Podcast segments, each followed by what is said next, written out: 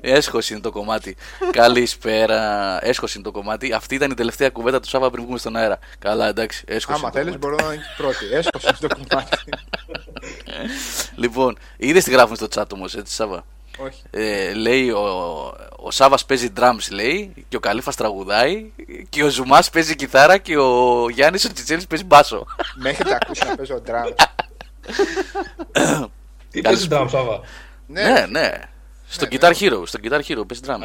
Α, είπε κι εγώ. Και στον αέρα. Σας έχω πει για την ατάκα ενός πολύ καλού φίλου που τον καλούσα συνεχώς στο μεταλλάδικο στη Θεσσαλονίκη, στο Empire, τότε που το είχε ο Κοφίδης. Και ενώ ήταν μεταλλάς, πορωμένος κτλ., δεν ερχόταν ποτέ. Και του λέω μια φορά, ρε Κώστα, λέω, γιατί δεν έρχεσαι, δηλαδή, επιτέλους? Λέω, τόσο πολύ. Ρε Σάββα, λέει, πάντα είχα ένα πρόβλημα με τα Metal Club. Έμπαινα και δεν ήξερα με ποιους να κάτσω, με τους κιθαρίστες ή με τους drummer. Μόνο ο Γιάννης το κατάλαβε. Δεν υπάρχει και τραγούδι, νομίζω, που λέει κιθαρίστα στην drummer. Γιοκαρίνης. Λοιπόν, καλησπέρα. Δεν θα πούμε καλό φθινόπωρο, γιατί με 38 βαθμούς τι φθινόπωρα και βλακίες. Ψήνεται όλη η Ελλάδα από ό,τι κατάλαβα, και η Κύπρος, από ό,τι μας είπε ο Μιχάλης. Μιχάλη, έτσι δεν είναι? Λοιπόν, εδώ είμαστε. Μιχάλη, πριν φύγεις από την Κύπρο, περίμενε να έρθει ο αδερφός μου. Θα έρθει για ένα εξάμηνο στο πανεπιστήμιο. Εκεί να του δείξει τα μέρη. Ο Μιχάλης μπορεί και να είναι στο δρόμο τώρα. Νομίζω. Θα γυρίσει πίσω. Γύρισε ο Μιχάλης. Ναι, γύρισε. Γι' αυτό έχει. Λοιπόν, καλησπέρα σε όλα τα παιδιά. Καλησπέρα. Ποιους ακούτε? Γιάννης Τσιτσέλης. Καλησπέρα. Ξάνθη. Ναι. Σάββας Καζατσίδης, Τσοτήλιον. Καλησπέρα. Δημήτρης Ζουμάς. Δεν ξέρω από πού. Κάπου αυτός γυρνάει. Στην Άμφισσα. Λοιπόν, και είναι. Πώς πήγες στην Άμφισσα εσύ? Για διακοπές. Ο Δημήτρης ο Ζουμάς, νομίζω ότι είναι η πρώτη φορά που εμφανίζεται σε εκπομπή. Όχι, όχι. Έχει ξαναβγεί. Ναι. Σπανίως εμφανίζεται όμως. Τον παρακαλάμε, χρυσό τον κάνουμε. Οι φίρμες έτσι είναι. Δύσκολες. Λοιπόν, έχει δικαιολογία για να βγει σήμερα όμως. Ο Δημήτρης ήταν μαζί με τον Σάββα στην Gamescom στη Γερμανία, πάνω στην Κολωνία, και είναι οι δύο συντάκτες του Game Over που έχουν δει από κοντά παιχνίδια, οπότε αυτοί οι δύο θα μιλήσουν σήμερα. Και έχω να πω ότι είναι ένα πράγμα να τρέχεις σαν τον παλαβό πάνω κάτω να προλάβεις τα πάντα, και είναι άλλη αίσθηση όταν έχεις και ένα φιλαράκι από δίπλα να σε χώνει μέσα στην πινιστέρια και να τρώμε τζάμπα στην Nintendo και να πίνουμε. Μπράβο. Καλά, αυτά αν θέλετε τα λέμε, αλλά σε μια φάση είχε πάει κατά τις 2 το μεσημέρι Παρασκευή και πραγματικά πεινούσαμε, έτσι. Οπότε λέω πάμε business area να δούμε ποιοι έχουν μείνει. Άλλοι είχαν κατεβάσει ρολά, Δημήτρη, έτσι δεν είναι? Microsoft είχε φύγει. Ήταν Παρασκευή. Λοιπόν, μάζευα μαξιδαράκια κτλ. Τελευταία μέρα πάμε Nintendo πρωί-πρωί. Είχαμε πάει να δούμε το Splatoon και δεν δούλευε. Και λέμε θα μπούμε με δικαιολογία, γιατί είδαμε στον μπαρ απέναντι. Συγγνώμη, παιδιά. Πούλα. Δεν έχει το μαγαζί τίποτα. Είδαμε. Τέλος το ίδιο. Πούλα τη συσκευή. Θα την πουλήσω την άτιμη. Λοιπόν, και βλέπουμε απέναντι στο μπουφέ. Κάτι αρχίζουν και βγάζουν. Λέω, Δημήτρη, θα πάμε και θα τους πούμε ότι το πρωί δεν δούλευε το Splatoon, θέλουμε να το δούμε τώρα. Οπότε πάλι μπαίνουμε. Είχε εκεί δύο του και φάγατε πρωινό μεσημεριανό από την Nintendo. Όχι, πρωινό δεν είχε τίποτα, μόνο ποτά. Και σβήπεν σβάπεν, πώς το λένε αυτό. Αυτό το. Τι είναι το σβήπεν σβάπεν? Ένα αερίο γερμανικό ρε φίλε, δεν ξέρω τώρα. Το Apple Zaft. Όχι. Φιπς Φαπ λέει, ρώτα τον αδερφό σου. Γιώργο, πήραμε και δεν ρωτάγαμε. Ναι, και οπότε μπαίνουμε, αρχίζουμε, παίρνουμε και ένα τρουφάκι, ένα σαντουιτσάκι ο Δημήτρης και ρωτάμε παιδιά να παίξουμε Splatoon και μας λέει πάλι δεν δουλεύει, θα περιμένετε λίγο. Λέω, βόλεψε ακριβώς, όσο θέλετε. Φάγαμε 4-5 και φύγαμε.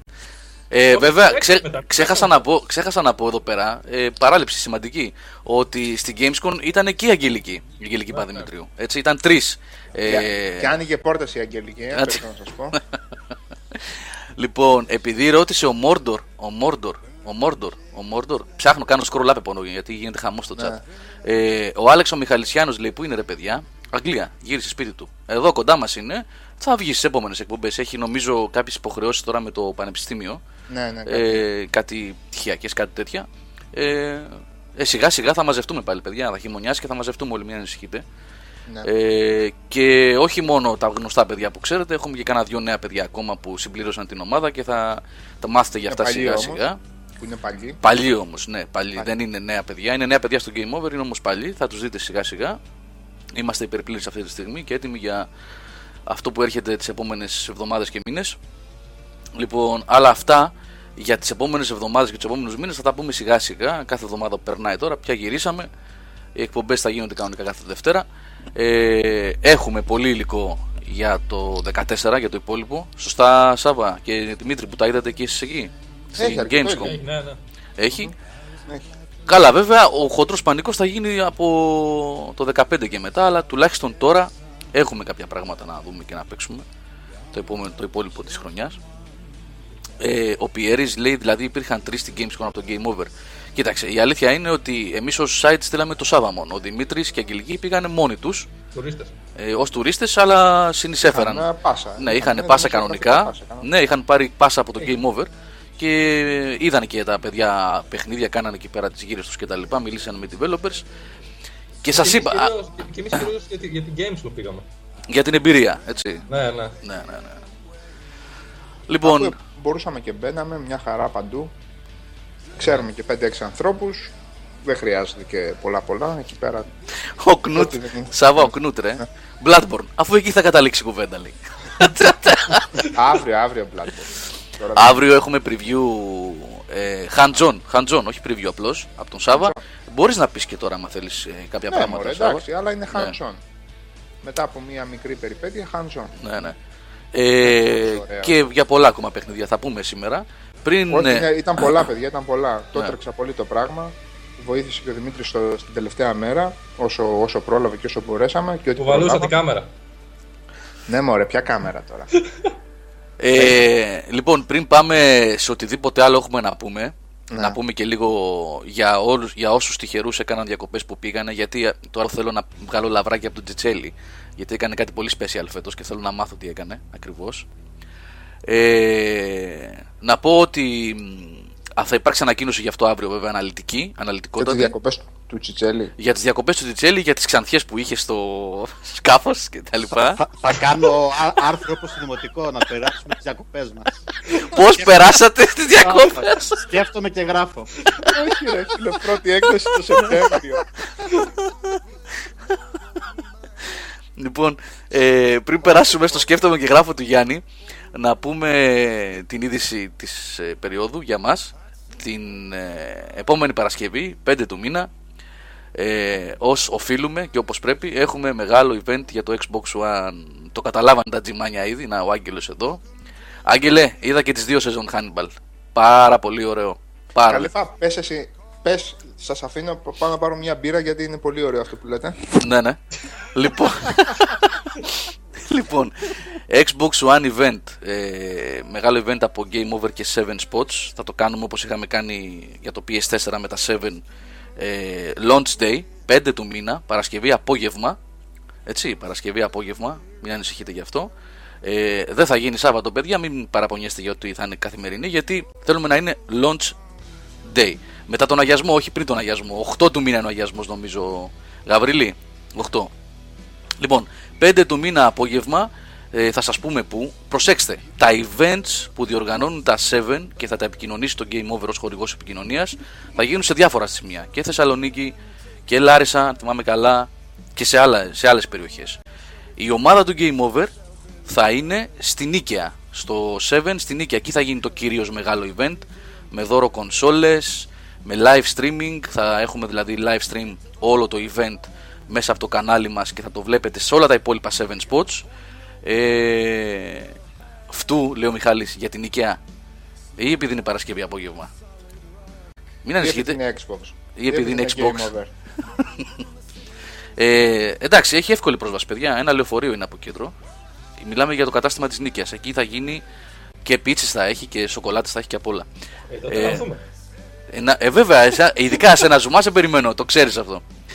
Λοιπόν, το κεντρικό event με δώρο κονσόλες και συλλεκτικές εκδόσεις παιχνιδιών κτλ. Θα τα δείτε όλα αυτά αύριο. Θα βγει, παιδιά, σχετική ανακοίνωση. Αναλυτικά με ώρα, ημέρα, δώρα, τα πάντα. Και στα υπόλοιπα καταστήματα που θα γίνουν τα mini events, να το πω έτσι. Τα mini events.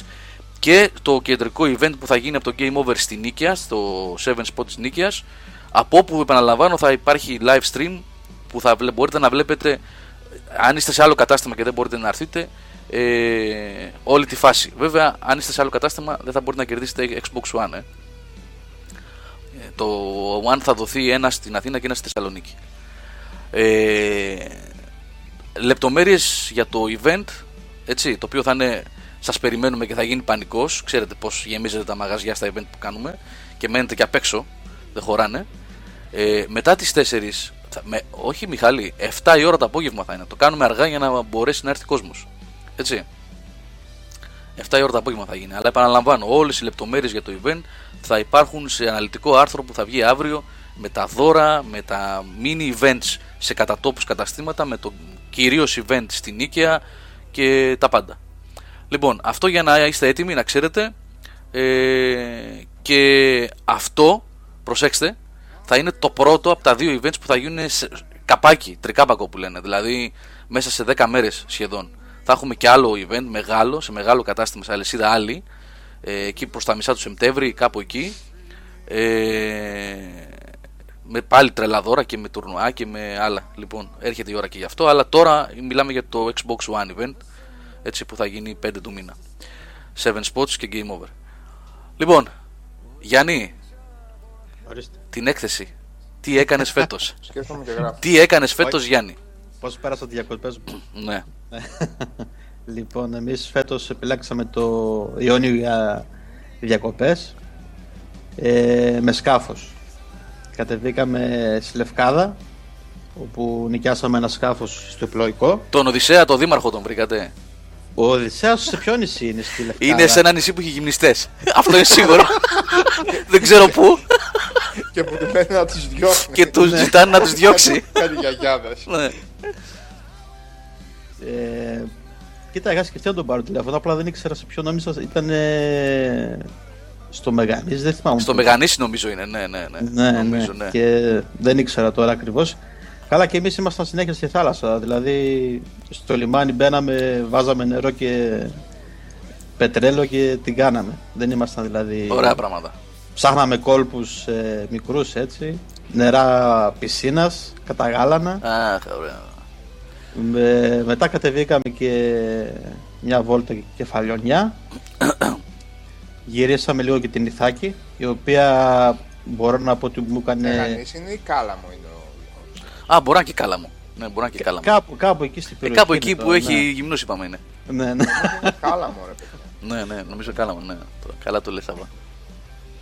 Εντάξει, Λευκάδα και Κεφαλαιονιά είναι μεγάλα νησιά, έχουν ωραίες παραλίες κτλ. Αυτό που με έκανε όμως εντύπωση, γιατί δεν το περίμενα, ίσως και επειδή είναι και, ξέρεις, πιο low profile, είναι η Ιθάκη, η οποία είναι πολύ γραφική. Δεν ξέρω αν έχει πάει κανένας από εσάς. Έχει πάει. Πολύ τρελιάρη δήμαρχο η Ιθάκη, γι' αυτό. Γενικά και ο Γαβρίλης λέει εκεί ήταν στην Ιθάκη, διακοπές στο χωριό λέει. Ναι, ναι, ναι.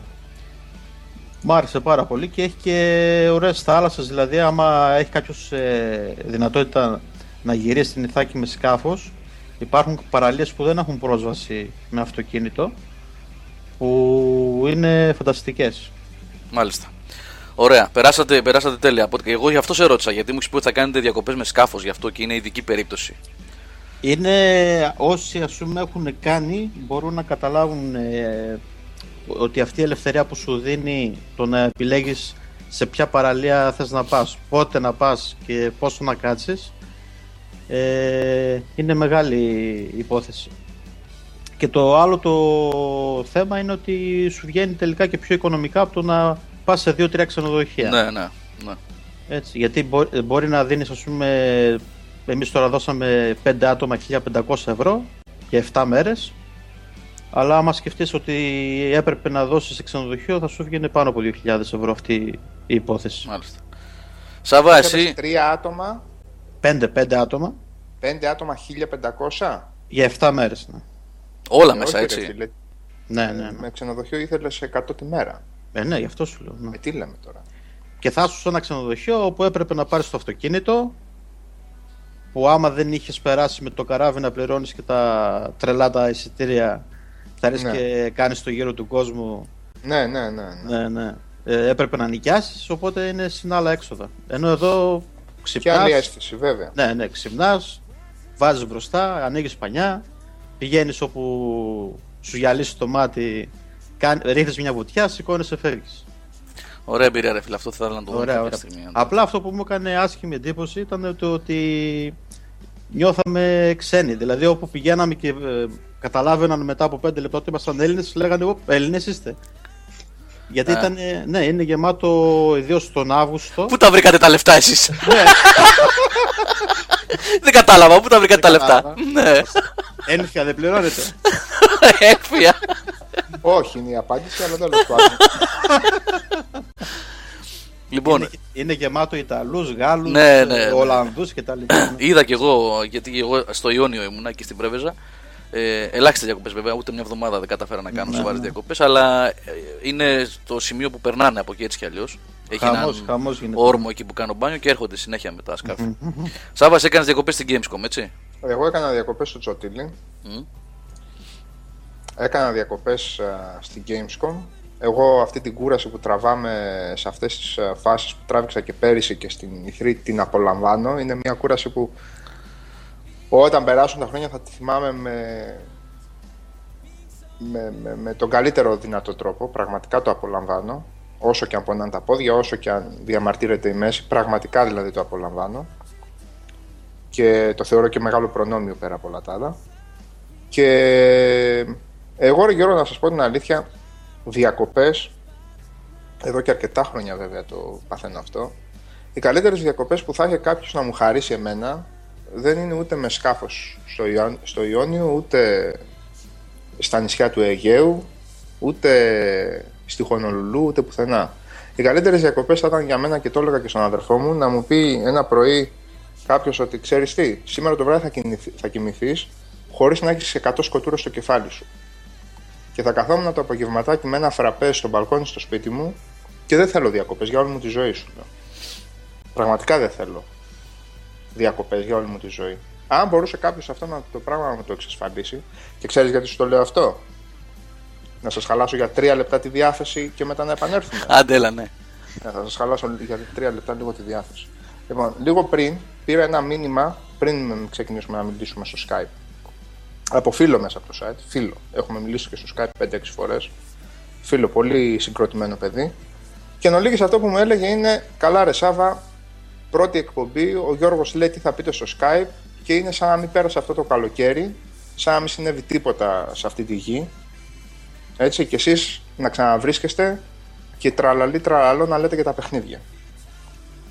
Εγώ θέλω να πω τα παιδιά ότι αν κοροϊδεύουμε τον εαυτό μας και έχουμε την ψευδαίσθηση ότι για όλα όσα συμβαίνουν αυτή τη στιγμή, τα μαύρα που συμβαίνουν στη γη, στην Ελλάδα, στην Ευρώπη, σε όλη την υπόλοιπη γη, την παρέμβαση θα την κάνει το Game Over μέσα από το webcast, τότε παιδιά, όχι είμαστε απλά βαθιά ανοιχτωμένοι. Δεν με πείραξε το μήνυμα. Προσοχή, δεν με πείραξε καθόλου το μήνυμα. Απλά μου δίνει μια αφορμή να ξεκαθαρίσουμε αυτά τα πράγματα. Ο καθένας από εμάς είναι διαφορετικό και αυτό φωτοών και ό,τι άποψη έχει και αυτά που συμβαίνουν την έχει. Το ότι όμως δεν θα μπορέσουμε να κάνουμε παρέμβαση εμείς μέσα από το webcast, δεν θα κάνουμε, παιδιά. Γι' αυτό θα πούμε για τις διακοπές. Δεν είμαστε ούτε Χριστίνα Λαμπύρη εδώ πέρα, να αγνοούμε την πραγματικότητα, ούτε τίποτα. Γιατί δεν είμαστε σε ένα κανάλι κατευθυνόμενοι δημοσιογράφοι και να κρύβουμε την αλήθεια. Η αλήθεια για μας είναι το υπόλοιπο 24ωρο και έχουμε 2 ωρίτσες εδώ πέρα να βγάλουμε τις σκοτούρες που όλοι τις έχουμε. Και ο Γιώργος που έχει οικογένεια της έχει τις σκοτούρες, και ο Γιάννης σαν εργαζόμενος στη βιομηχανία έχει τις σκοτούρες του, και ο Δημήτρης με τα μεταπτυχιακά του έχει τις σκοτούρες, και εγώ έχω τις σκοτούρες μου. Δεν θα βγάλουμε δυστυχώς ή ευτυχώς ούτε την κρίνια μας, ούτε τη διαμαρτυρία μας για αυτά που συμβαίνουν, ούτε τίποτα. Και να σας πω και κάτι άλλο. Εάν δεν το έχει καταλάβει, ζούμε σε έναν κόσμο ο οποίος είναι παλαβός από πάνω μέχρι κάτω. Παλαβός από πάνω μέχρι κάτω. Γυρίστε λίγο και δείτε τι συμβαίνει αυτή τη στιγμή. Εγώ προχθές είδα μία εικόνα στην τηλεόραση, στο YouTube, είδα τους μαύρους της κοινότητας του Ferguson στην Αμερική να διαμαρτύρονται για τον νεκρό συνομήλικό τους που δολοφονήθηκε από λευκούς αστυνομικούς, δολοφονήθηκε κανονικότατα, και οι διαμαρτυρόμενοι ήταν από πάνω μέχρι κάτω ντυμένοι σε πασίγνωστη εταιρεία αθλητικών ειδών.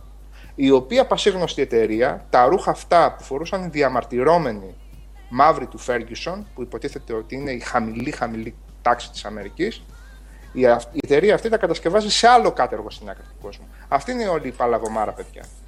Και αν το καταλάβετε, για αυτήν την παλαβομάρα δεν κάνει τίποτα το game over. Και αν νομίζετε ότι αν πούμε ένα τσιτάτο μέσα στην εκπομπή ή αν το παίξουμε διαμαρτυρόμενοι και πολύ συνειδητοποιημένοι, κάναμε τίποτα, δεν κάναμε απολύτως τίποτα. Απολύτως με απολύτως τίποτα. Κοροϊδεύουμε τον εαυτό μας. Κοροϊδεύουμε τον εαυτό μας όταν βάζουμε υπογραφή στο Avaz, λέγοντας ότι θέλουμε να σώσουμε τις φώκες του Νοτίου Ειρηνικού και στη διπλανή σελίδα είναι ότι θέλουμε να σώσουμε και τα νεκρά παιδιά της Γάζας. Αυτά είναι άλλα λόγια να αγαπιόμαστε, μάγκες. Άλλα λόγια να αγαπιόμαστε. Μην έχετε καμία μα καμία αμφιβολία ότι αυτά είναι για να κοροϊδεύουμε τον εαυτό μας και να πηγαίνουμε το βράδυ να βουρτσίζουμε τα δόντια μας και να μην φτύνουμε στον καθρέφτη. Αν θέλουμε να κάνουμε κάτι, σιγά σιγά να αρχίσουμε να αλλάζουμε μόνοι μας. Δόξα τω Θεώ, το ίντερνετ είναι εκεί, μπορεί να μας ενημερώσει. Οι εξειδικευμένες σελίδες είναι ανοιχτές για όλους, όσο και αν θέλουμε να ζούμε στο μύθο ότι όλα είναι ελεγχόμενα, είναι ελεγχόμενα. Αλλά και αυτά που δεν είναι ελεγχόμενα είναι ελεύθερα. Και μπορούμε να τα βρούμε. Οπότε, παρέμβαση στο Game Over σε αυτά τα πράγματα δεν θα κάνει για πολλωστή φορά. Τα Skype μας είναι εκεί, η συζήτηση στο τέτοιο είναι εκεί. Αν θέλετε, ντε και καλά να κάνουμε εδώ μέσα συζητήσεις. Το θέμα των ειδήσεων είναι εκεί και τα συζητάμε. Αλλά αυτό το 2ωρο μην ξεχνάτε ότι πέρα από όλα τα άλλα και πέρα από το ότι προσφέρουμε, ας πούμε, στα παιδιά, είναι και για μας ένα 2ωρο, ένα 3ωρο εκτόνωσης, πώς να το πω, ψυχολογικής. Να πω ότι πιάνουμε αυτή την κοβεντούλα και λίγο φεύγουν 15 σκοτούρες και 15 φουρτούνες μέσα από τα κεφάλια μας. Ας αφήσουμε αυτή την πολυτέλεια. Να τη δίνουμε και σε εσάς αυτή την πολυτέλεια, αν το κάνετε αυτό, να την έχουμε κι εμείς, έτσι λίγο. Αυτό το 3ωράκι. Αυτά επί διακοπών, επί σκοτουρών και επί διακοπών στο μαγευτικό τσοτήλι. Λοιπόν, χαιρετούμε. Καλό βράδυ, παιδιά. Να είστε καλά. Θα τα πούμε την επόμενη Δευτέρα. Νομίζω το κάλυψε το θέμα. Λοιπόν, θα πάμε τώρα να μιλήσουμε. Δεν έχω να προσθέσω τίποτα εγώ πάνω σε αυτά που είπε ο Σάββας. Νομίζω ότι είναι αυτονόητα πράγματα. Η ζωή συνεχίζεται. Όχι, ρε Γιώργο, είναι ψευδέστηση. Και κανένας... είναι ψευδέστηση, ρε φίλε. Είναι ψευδέστηση. Έβλεπα το μεσημέρι την ώρα που έτρωγα. Είναι η μοναδική ώρα που μπορεί κάποια στιγμή κατά λάθος να ανοίξει τηλεόραση. Έβλεπα τις απονομές του MTV, Γιώργο. Έβλεπα τις απονομές του MTV που για μία ακόμα φορά βραβεύτηκε η Beyoncé. Εγκαλιτέ. Λιμπερτέ, εγκαλιτέ Beyoncé. Λοιπόν, και μέσα λοιπόν στο πανηγύρι αυτό, να μην πω, σε αυτό το πανηγυράκι. Βγάλανε έναν άστεγο. Έβγαλε έναν άστεγο, το άλλο το τσίρκο, για να δώσει το μήνυμα, για να πει ότι έχει 16 εκατομμύρια αστέγους. 1,6 εκατομμύρια είπε, 25 εκατομμύρια είναι τα επίσημα νούμερα για όλες τις ηλικίες. Τι πάει να πει νέος άστεγος και μεγάλος άστεγος. Λοιπόν, βγάλε έναν άστεγο και στο τέλος κράτησαν και 1 λεπτού σιγή για το παιδί, λέει, το μαύρο νεαρό που σκότωσαν, που δολοφόνησαν στο Ferguson του Μισούρι. Και την ώρα εκείνη που λέει, πετάει και στο τέλος και για την παγκόσμια ειρήνη. Σου λέει, μην κάνουμε τώρα δεύτερο λεπτό σιγή για την παγκόσμια ειρήνη, ρε παιδί μου. Έτσι όπως κάναμε το πρώτο, θα το χώσουμε και αυτό μέσα. Βάλανε και το ELS μέσα με τις κουβάδες. Οπότε η show business της Αμερικής με το 1 λεπτό απενεχοποιήθηκε. Τι ωραία, την κάνανε τη δράση τους. Να βγαίνεις δηλαδή να λες τις παπαριές από το πρωί μέχρι το βράδυ και κάπου να πετάς και κανένα τσιτάτο, ας πούμε, πάρε για τους τζιχαντιστές στο Ιράκ. Πάρε για τη Γάζα στο τέτοιο, πάρε για το... Λοιπόν, δεν κάνουμε τίποτα με αυτό. τα site που κάνουν τη σοβαρή και τα ειδησιογραφικά και οι εφημερίδες και τα κανάλια τα διαδικτυακά που κάνουν τη σοβαρή δουλειά υπάρχουν εκεί, μπαίνουμε, βλέπουμε και είμαστε μάγκες και ωραίοι. Αλλά αυτό το πράγμα να λέω εγώ τις άρες μάρες κουκουνάρες και στο τέλος να πετάω και ένα τσιτάτο, αυτό μόνο κακό κάνει ρε φίλε, μόνο κακό κάνει. Και μάγκες, είναι πάρα πολύ σοβαρά πράγματα για να παίζουμε με αυτά. Είναι πολύ σοβαρά πράγματα. Η μεγαλύτερη φυλακή του κόσμου και 2.200 νεκροί, εγώ δεν καταλαβαίνω παιδιά και γυναίκες. Και... τι πάει να πει τα παιδιά, ποια παιδιά. Δηλαδή, ο 26χρονος που πήγαινε στη δουλειά του, την όποια δουλειά και την έφαγε στο κεφάλι, δεν είναι παιδί. Η μάνα που μπορεί να ήταν έγκυος δεν ήταν παιδί. Πρέπει να είναι παιδί για να κλάψω για το παιδί δηλαδή. Αυτά δεν είναι αστεία πράγματα για να παίζουμε πολιτικοποίηση με αυτό το θέμα. Και θα κάνουμε την παρέμβαση εμείς. Εκεί είναι όλα τα δίκτυα. Εμείς θα την κάνουμε την παρέμβαση μέσα από το Game Over για αυτό το ζήτημα. Δηλαδή, τι, να πηγαίναμε στην Gamescom αφού ας πούμε, με μπλουζάκι free Gaza, σοβαρά. Για με τις κουβάδες.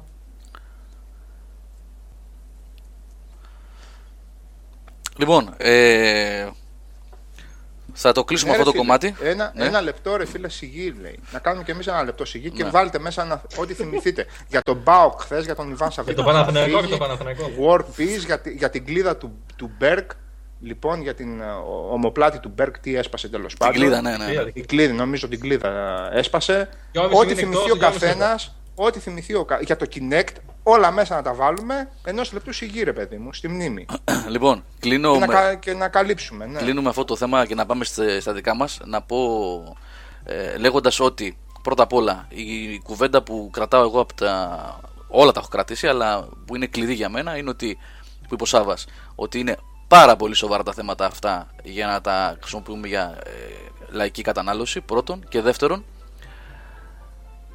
τέτοια πράγματα συμβαίνουν εδώ και 100 χρόνια.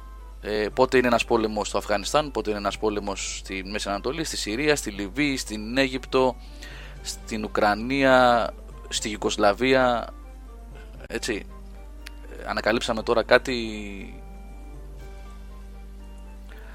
Τέλος πάντων. Συμβαίνουν χρόνια αυτά τα πράγματα και ούτε οι κουβάδες. Κλιμακώνονται.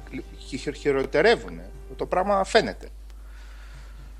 Λοιπόν. Αλλά δώστε μας την πολυτέλεια 2,5 ώρες. Δεν θέλετε να το κόψουμε ρε παιδί μου και να κάνουμε πολιτική εκπομπή. Αστείο δεν θα είναι.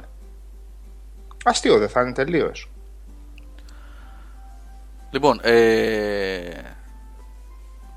τώρα δεν ξέρω για το μήνυμα αυτό που σου έστειλε το παλικάρι. Νομίζω ότι πολλές φορές έχουμε πει ότι έχουμε τις ευαισθησίες μας, έχουμε και κάποιες υποχρεώσεις και κάποια τρέλα κιόλας με αυτό που κάνουμε και θέλουμε να το συνεχίσουμε να το κάνουμε. Όταν θα έρθει το τέλος του κόσμου, εντάξει, δεν θα κάνουμε εγώ. Σας προστάω 20 λεπτά μετά τις 12 για παιχνίδια. Για τον Bloodborne. Για οτιδήποτε. Λοιπόν, πάμε να μιλήσουμε για τα παιχνίδια τώρα. Λοιπόν, είπαμε. Από το μυαλάκι. Ναι, εντάξει, είναι. Πώς να το πούμε, ρε παιδιά, το αγχολητικό μας αυτό το πράγμα. Και για πάρα πολύ κόσμο. Και για πάρα πολύ κόσμο που διαβάζει το Game Over και που ακούει τις εκπομπές. Θέλουμε σε αυτές τις 2-2,5 ώρες, θέλουμε να τις κάνουμε, περνάμε καλά, γουστάρουμε. Αν γουστάρετε κι εσείς αυτό το πράγμα, εδώ είμαστε. Λοιπόν, πάμε. Θα πάρουμε με τη σειρά να πω τίτλους και να βαράνε τα παιδιά από κάτω. Πάμε, ναι. Καλά, βλέπεις ότι ζητάνε για Bloodborne, έτσι, πάρα πολύ. Θέλουνε Bloodborne. Δώσε. Λοιπόν, Bloodborne. Οι συνθήκες ήταν λίγο δύσκολες από την άποψη ότι το παιχνίδι ήταν διαθέσιμο μόνο στο show floor. Και όποιος έχει μια ελάχιστη ιδέα για το τι σημαίνει show floor στην Gamescom θα καταλάβει ότι την πρώτη μέρα φέτος μας είχαν την πολυτέλεια να είναι μόνο εντός πολλών εισαγωγικών παιδιά δημοσιογράφοι, που σημαίνει πάλι καμιά 6-7 άνθρωποι.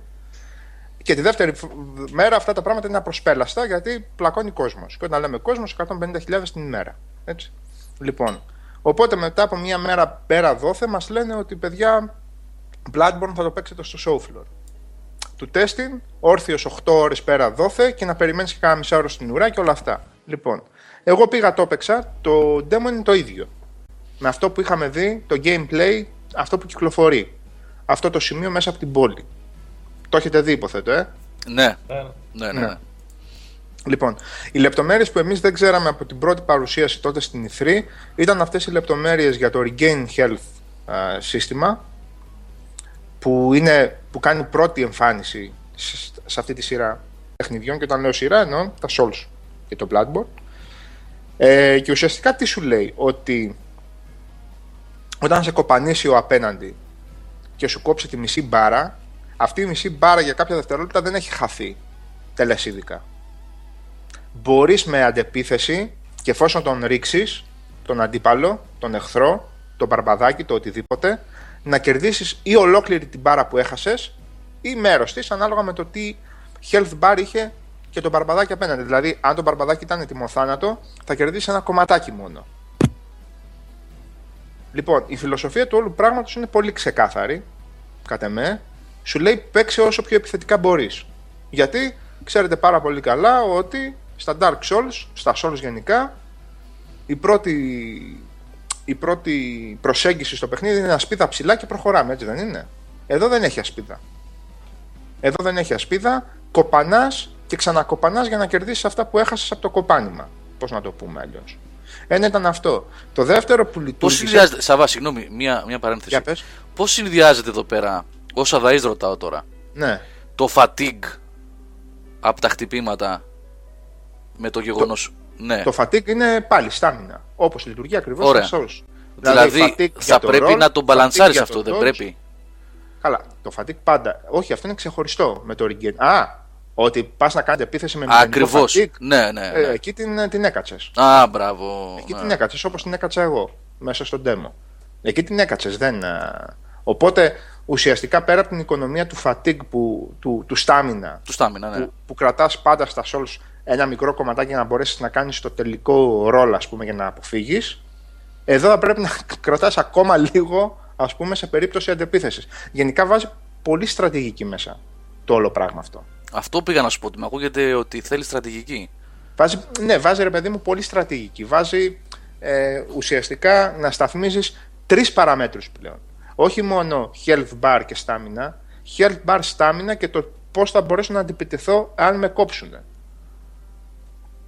Λοιπόν, το παιχνίδι είναι γενικά πιο επιθετικό, δηλαδή δεν υπάρχει ασπίδα, έτσι. Υπάρχει αριστερό όπλο το οποίο χρησιμοποιείται για stun και μόνο. Stun εννοώ δηλαδή να κινητοποιήσεις τον αντίπαλο, τον εχθρό, γιατί σαν όπλο αυτό που είδα εγώ δηλαδή δεν κάνει τίποτα, δεν κάνει ζημιά.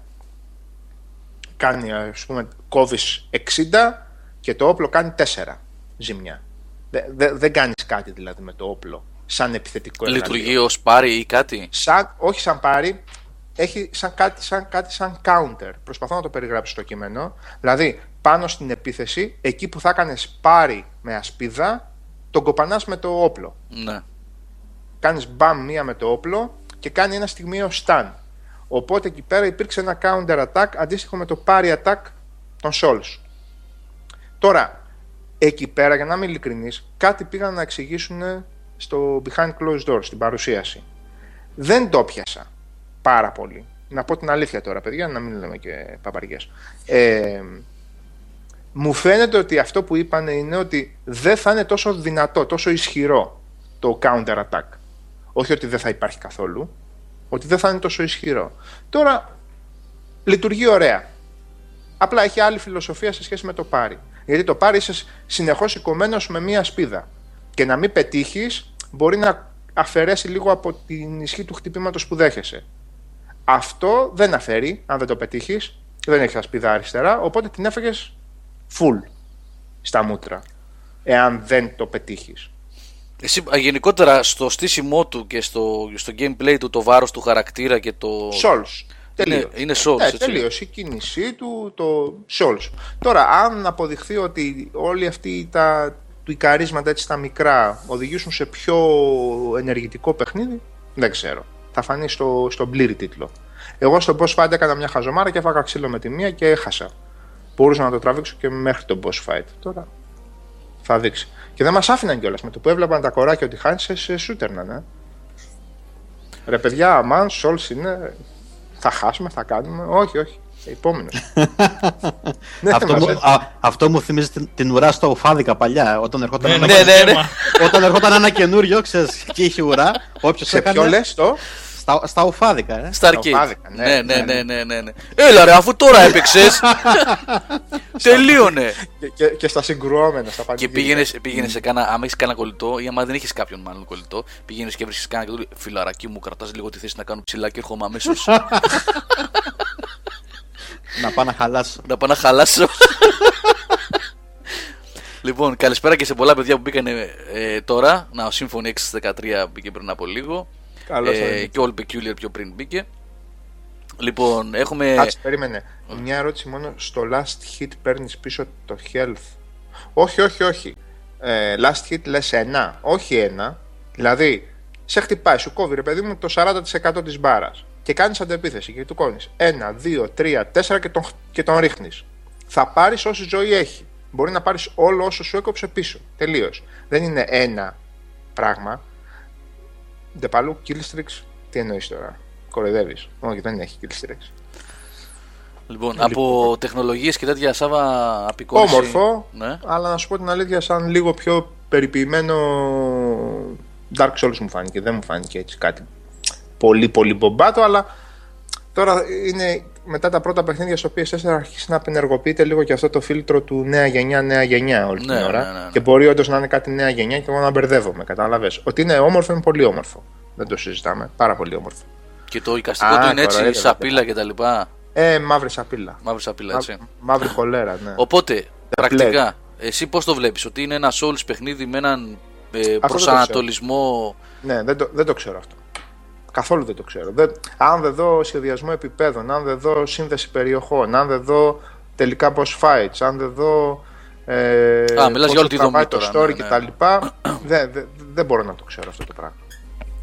Δηλαδή, Dark Souls είναι και το Dark Souls 2, Dark Souls είναι και το πρώτο που τελειώνει σε μία ώρα, που μπορείς να το παίξεις σε μία ώρα, λόγω της δομής. Οπότε, δεν μπορώ να το ξέρω αυτό το πράγμα. Μου φαίνεται λίγο πιο γήινο. Γενικά. Ο KNGR λέει καλησπέρα από το Άμστερνταμ. Ωρε φίλε, ωραία πράγματα. Τι εννοείς τώρα? Γενικώς. Κάτι ειδικό. Περίμενε, καλήφα. Αμέσως πήρες ειδονικό ύφος και πέταξες ωραία πράγματα. Λοιπόν, το Άμστερνταμ έχει κανάλια που μυρίζουν, ποδήλατα, πολλές γέφυρες, λουλούδια. Έχει coffee shops. Ναι. Και έχουν λουλούδια τα coffee shops. Και red lights district. Να γυρνάει παιδιά, μην καθυστερείτε, να γυρνάει. Όλα είναι ωραία. Σαλιώστε την τζιβά. Και red light district. Τι απ' όλα λοιπόν. Εγώ με το ωρε φίλε, ωραίο. Τον Άμστελ. Ναι. Τα περιέγραψα όλα. Και το Άμστελ που πίνεται. Πώς έλεγε ένα τέτοιο στον Όλυμπο που έτρεχε το ποτάμι με τον Νέκταρ, στην Ολλανδία έχουν με την Άμστελ. Για όλα τα χάλια λέει είναι. Εντάξει ρε, και εξαρτάται. Για λίγες μέρες, εγώ που έχω πάει 2 φορές και έχω κάτσει από μία φορά, είχα κάτσει 4-5 μέρες και την άλλη ένα Σαββατοκύριακο. Ένα μάλλον διήμερο, συγγνώμη. Είναι ωραία. Έχει και τουλίπες ωραίες βεβαίως. Ναι. Και τουλίπες ωραία. Σοκολάτες, μανιτάρια, λέει ο Άγγελος. Ανεμόμυλους. Έχει τη μικρή Ολλανδέζα που βγάζει ωραίο γάλα. Εβαπορέ. Είχα ένα φιλαράκι στο γυμνάσιο. Ήταν 1,95 και πρέπει να ήταν γύρω στα 130 κιλά. Και από πάνω μέχρι κάτω θηρίο. Έτσι. Όταν λέμε θηρίο, σηκώνε 3 τσουβάλια μαζί. Και γράφαμε μια έκθεση μια φορά, ρε παιδί μου, και έλεγε να το γράψουμε στο ελεύθερο. Ένα πρωινό ξύπνημα. Τώρα, στη Δευτέρα Γυμνασίου, τι ένα πρωινό ξύπνημα γράφαμε? Δεν υποτίθεται πρέπει να ασχοληθούμε. Σαν την έκθεση του Γιάννη για τις διακοπές, τέτοιο. Ναι, τέτοιο. Και έγραφε τώρα ο Κούλης. Ξυπνάω το πρωί, χαροπός, που θα πάω σχολείο. Πάντα έμενε σε 6 μαθήματα ο Κούλης. Ειλικρινής ο Κούλης. Του άρεσε η διαδικασία, ρε παιδί μου. Ξυριζότανε 3 χρόνια πριν ξυριστούμε εμείς, ας πούμε. Λοιπόν, σηκώνομαι, πίνω το γάλα μου. Ο Κούλης έτρωγε κανονικό φαΐ το πρωί εντωμεταξύ. Λοιπόν, πίνω το γάλα μου και κατεβαίνω στον κήπο.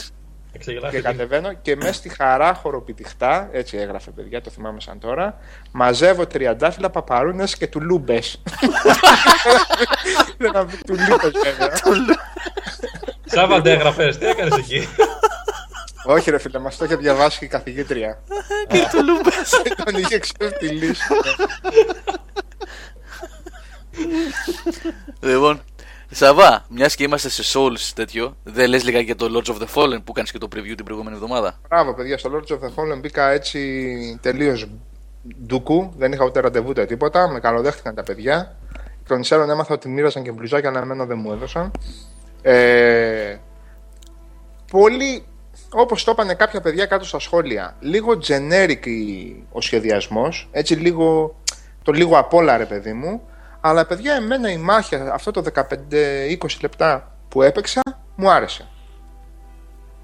Μου άρεσε, δηλαδή βαριά μάχη, ξύλο, θέλει τακτική, θέλει λίγο προσοχή. Τώρα εντάξει, να καταλάβω το generic με ένα... Τι να πω τώρα, με ένα ημι-boss fight ας πούμε που είχε στο τέλος, δεν το καταλαβαίνω. Παραγωγός, είναι ο παραγωγός, όχι ο παραγωγός, ένας εκ των παραγωγών του Witcher 2. Πολωνικό είναι το παιχνίδι. Πολωνικό είναι έτσι, ναι. Εκθερτήν νομίζω. Σε συνεργασία κάποια... με κάτι Γερμανούς, ναι. Ναι, εκθερτήν. Λοιπόν... θα είναι ενδιαφέρουσα πρόταση. Εγώ αυτό λέω. Δεν λέω ότι θα πέσουμε να το παίξουμε με τη μία πόπο hype και τέτοια. Είναι από το πουθενά ένα ωραίο παιχνίδι μου φαίνεται. Αυτό ένα για φέτος δεν είναι, Σάββα? Νομίζω και φέτος είναι. Νομίζω για φέτος, ναι. Τέλειο Οκτωβρίου, ναι. Τέλειο Οκτωβρίου. Α, είδατε που τελικά ξεπηδάει. Όμορφα γραφικά, έτσι, ωραίο, εντυπωσιακό πράγμα γενικά. Αισθητική μου θύμισε, για να μην σας λέω αρλούμπες, λίγο Dark Siders στο πρώτο μου θύμισε αισθητική. Όχι τόσο κόμικ, όχι τόσο καρτουνίστικο. Λίγο προς τα εκεί, έτσι ξέρεις. Πολλά κέρατα, ιστολή, τέτοια πράγματα. Ναι. Αυτό το είδα από τα screenshots και ήθελα να σου το πω ότι όντως θύμισε λίγο Dark Siders το εικαστικό. Ναι, το εικαστικό του πράγματος, ναι. Τώρα εντάξει. Το να ονομάζουμε ας πούμε generic κάτι που δεν είναι τόσο αρρωστήλα όσο το Dark Souls είναι και λίγο άδικο από ποια άποψη, ότι την αρρωστήλα των Souls δεν τη βρίσκεις παιδιά, τώρα τι να κάνουμε. Δεν είναι ότι τα εξηγεί. Πάντως έχει τέτοιο στυλ έτσι, εκεί το πάει. Ναι. Ότι εκεί που το πάει είναι η βασική τέτοια, δηλαδή λειτουργεί έτσι το στάμινα, το τρως δηλαδή με επίθεση, με μπλοκάρισμα, με dodge roll και με τέτοια το τρως. Και δεν σου μένει τίποτα να χτυπήσεις. Ίσως είναι και λίγο υπερβολική προστάκη. Μάλλον ίσως κάτι θέλουν πρέπει να παλατζάρουν. Έτσι μου φάνηκε εμένα. Έφαγα λίγο παραπάνω ξύλο μάλλον από ό,τι έπρεπε. 31 Δεκάτου λέω. 31 Δεκάτου βγαίνει αυτό. Ωραία, έχουμε πόλικο πράγμα φέτος. Έχουμε. Δημήτρη, μιας και εσύ είδες και λιγότερα πράγματα, δεν λες λιγάκι τώρα από την έκθεση γενικότερα και πώς σου φάνηκε αλλά και τι σου κάνει εντύπωση από τα παιχνίδια που δοκίμασες? Φοβερή εμπειρία έκθεση. Εγώ με το που πήγα μέχρι στο Σάββα στο Shadow of Mordor. Βρήκα τον Doug Gardner, Γιώργο. Ναι. Και του λέω δική σου. Χάρηκε ήταν. Εντάξει. Και τι μου τους αφήνεις? Φεύγω. Κάνε Σάββα σπάσα εδώ τον Dan 2, Dan 3, Dan. Πώς το είδες αυτό? Πολύ ωραίο, πολύ ωραίο. Και συνδυάζει πολύ ωραία τη δράση με τη στρατηγική. Αυτό είναι που έλεγε πολύ καιρό και ο Σάββας τώρα, ότι δεν είναι παιδιά αυτό που βλέπουμε στα trailers, έτσι, τελικά. Όχι, σε καμία περίπτωση. Ναι. Ναι, και παραδόξως το καλό κομμάτι δεν το έχουν δείξει. Το πολύ ενδιαφέρον κομμάτι. Ναι, αυτό. Και Γιάννη, είναι και δύσκολο να το εξηγήσεις. Δηλαδή, εγώ είχα πλατιάσει στο preview, αλλά δεν ξέρω αν το είχα καλύψει. Είναι δύσκολο να το εξηγήσεις. Δημήτρη, είχατε κανένα παιδί εσείς να σας το εξηγήσετε? Ναι. Ένα με μπλε μαλλιά. Α, με μπλε, εντάξει. Και έχει και το φοβερό σύστημα μάχης του Batman. Οπότε σε όποιον άρεσε πίσω από τον Batman θα αρέσει και αυτό. Counter, έτσι, counter. Ναι. Όλη την ώρα. Και τι είπανε, Δημήτρη, για το σύστημα αυτό της στρατηγικής? Βγάλανε βέβαια ένα μεγάλο gameplay trailer, έτσι, που δείχνει λίγο πάνω κάτω που κινείται το παιχνίδι. Ναι. Με τα Nemesis και τα λοιπά, τα συστήματα. Με τα orcs που πρέπει να... Ναι.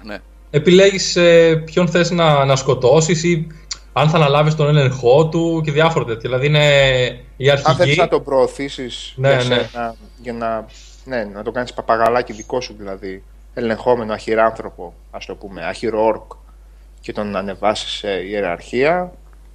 Εγώ τους σκότωνα όλους. Μου λέει κι άλλος, μπορείς να το κάνεις και δικό, παφ, και το σκότωνα. Εντάξει, άλλη φορά. Άστο μεγάλε, εντάξει. Θέλω να το κάνω και παφ.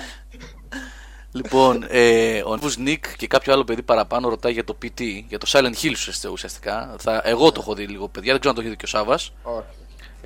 Θα πούμε δύο κουβέντες και γι' αυτό στην πορεία. Ναι. Έτσι, θα πούμε. Ας μας πούνε λιγάκι πράγματα πρώτα τα παιδιά που εμείς δεν τα είδαμε, γιατί τα είδαν εκεί στην Gamescom. Αυτό θέλω να πω. Δεν έχουμε πρόσβαση. Το demo του PT, εντάξει, όσοι έχουν PS4 μπορούν να το δουν. Αλλά θα πούμε δύο κουβέντες και γι' αυτό λοιπόν, στην πορεία. Ναι. Να πω τους τίτλους. Ναι. Λοιπόν. Κάτσε, περίμενε. Έχουμε και τον Γιάννη, τον Αλθέγκρε, τον οποίο από ό,τι είδα στο PSN, το οποίο παρεμπιπτόντως στο PSN είναι κλειστό έτσι, για 8 ώρες από τις 8 το απόγευμα σήμερα. Μην την ψάχνετε για τίποτα, μην ψάχνετε αν έχετε πρόβλημα εσείς. Είναι για συντήρηση κάτω. Προγραμματισμένη συντήρηση. Προγραμματισμένη, εκτός από τα hack που φάγανε χτες. Έτσι. Οπότε αύριο πρωί θα μπορείτε να μπείτε στο PSN. Μην φρικάρετε δηλαδή, αν προσπαθήσετε να μπείτε. Witcher 3 μπήκα επίσης. Α! Αλλά μπήκα στο Soflor. Δεν θα έμπαινα. Απλά είδε η Αγγελική ότι μοίραζαν μπλούζες. Ωραίο δέλεαρ. Μα ήταν η σειρά ήταν από το σπίτι του δικό μου και το σπίτι του Σάββα. Πραγματικά. Και πήγαμε τελευταία. Άντε, λέμε, μας το αφήσουμε τελευταία μέρα. Και πάμε 9.30 ώρα το πρωί, έτσι. 9 η ώρα άνοιγαν οι πόρτες. Ήμασταν 9.30 ώρα στην ουρά και ήμουν στο τέλος. Γιατί όλοι οι άλλοι κατασκήνωναν απ' έξω. Και βλέπω μια ταμπέλα μπροστά για να περιμένετε, λέει, από εδώ μέχρι να μπείτε μέσα. Θέλει 150 λεπτά. Πω! Σε 150 λεπτά πες, ολοκληρώνω και το παιχνίδι. Πήρατε μπλούζα. Ναι, άκου εδώ και λέει, αλλά θα δεμιχθεί η υπομονή σας. Λέω, ας περιμένουμε, να δεμιχθεί η υπομονή. Οπότε μπαίνουμε μέσα μετά από 2,5 ώρες και τι μας δείχνουνε. Gameplay παρουσίαση του βίντεο που είχε παιχτεί στην E3. Μάλιστα. Κάτσε, περίμενε. Το βίντεο της E3 σας έδειξαν. Ναι, άντε να ήταν και 10 λεπτά νέο περιεχόμενο.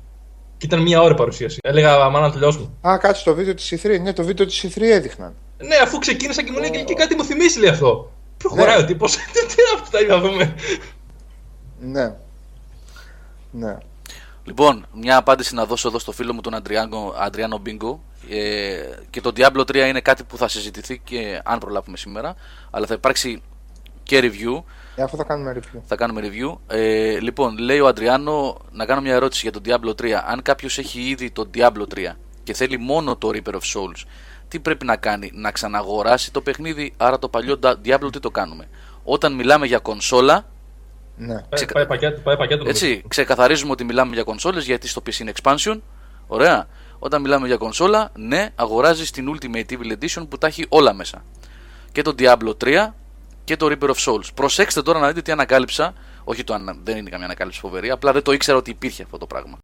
Γιατί παίζω αυτές τις μέρες ο Σάββας πολύ περισσότερο και μου αρέσει πάρα πολύ, παιδιά, στο PS4. Πολύ, πολύ κόλλημα αυτό το παιχνίδι. Λοιπόν, υπήρχε η φήμη ότι αν το έχεις παίξει, ας πούμε, στο PS3 και το πάρεις στο One, ή το έχεις παίξει στο 360 και το πάρεις στο PS4, θα πρέπει να το ξαναπαίξεις από την αρχή και ξανά και πώς το κάνεις και όλα αυτά. Τελικά έχει μια φοβερή λειτουργία η οποία λέγεται Export Save. Τι κάνεις, όπως γράφει ο Γιάννης ο Αλθέκρε τώρα στο chat. Λοιπόν, συνδέεις το account σου. Εγώ, για παράδειγμα, είχα παίξει τον Diablo 3, να τα πάρουμε με τη σειρά. Τον Diablo 3 στο Xbox 360 και είχα τελειώσει κανονικά το παιχνίδι τα 4 acts. Λοιπόν, παίρνω την Ultimate Evil Edition με το Reaper of Souls. Ανοίγεις το 360, βάζεις το δισκάκι του Diablo 3 μέσα, φορτώνεις και πηγαίνεις. Να κάνεις πρώτα απ' όλα, κάνεις link το account σου από το Xbox Live με το Battle.net.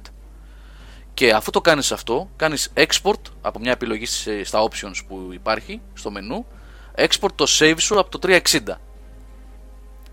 Κλείνεις το 360, ανοίγεις το PS4, κάνεις ξανά link το account σου του PSN πλέον με το Battle.net και κάνεις import το save.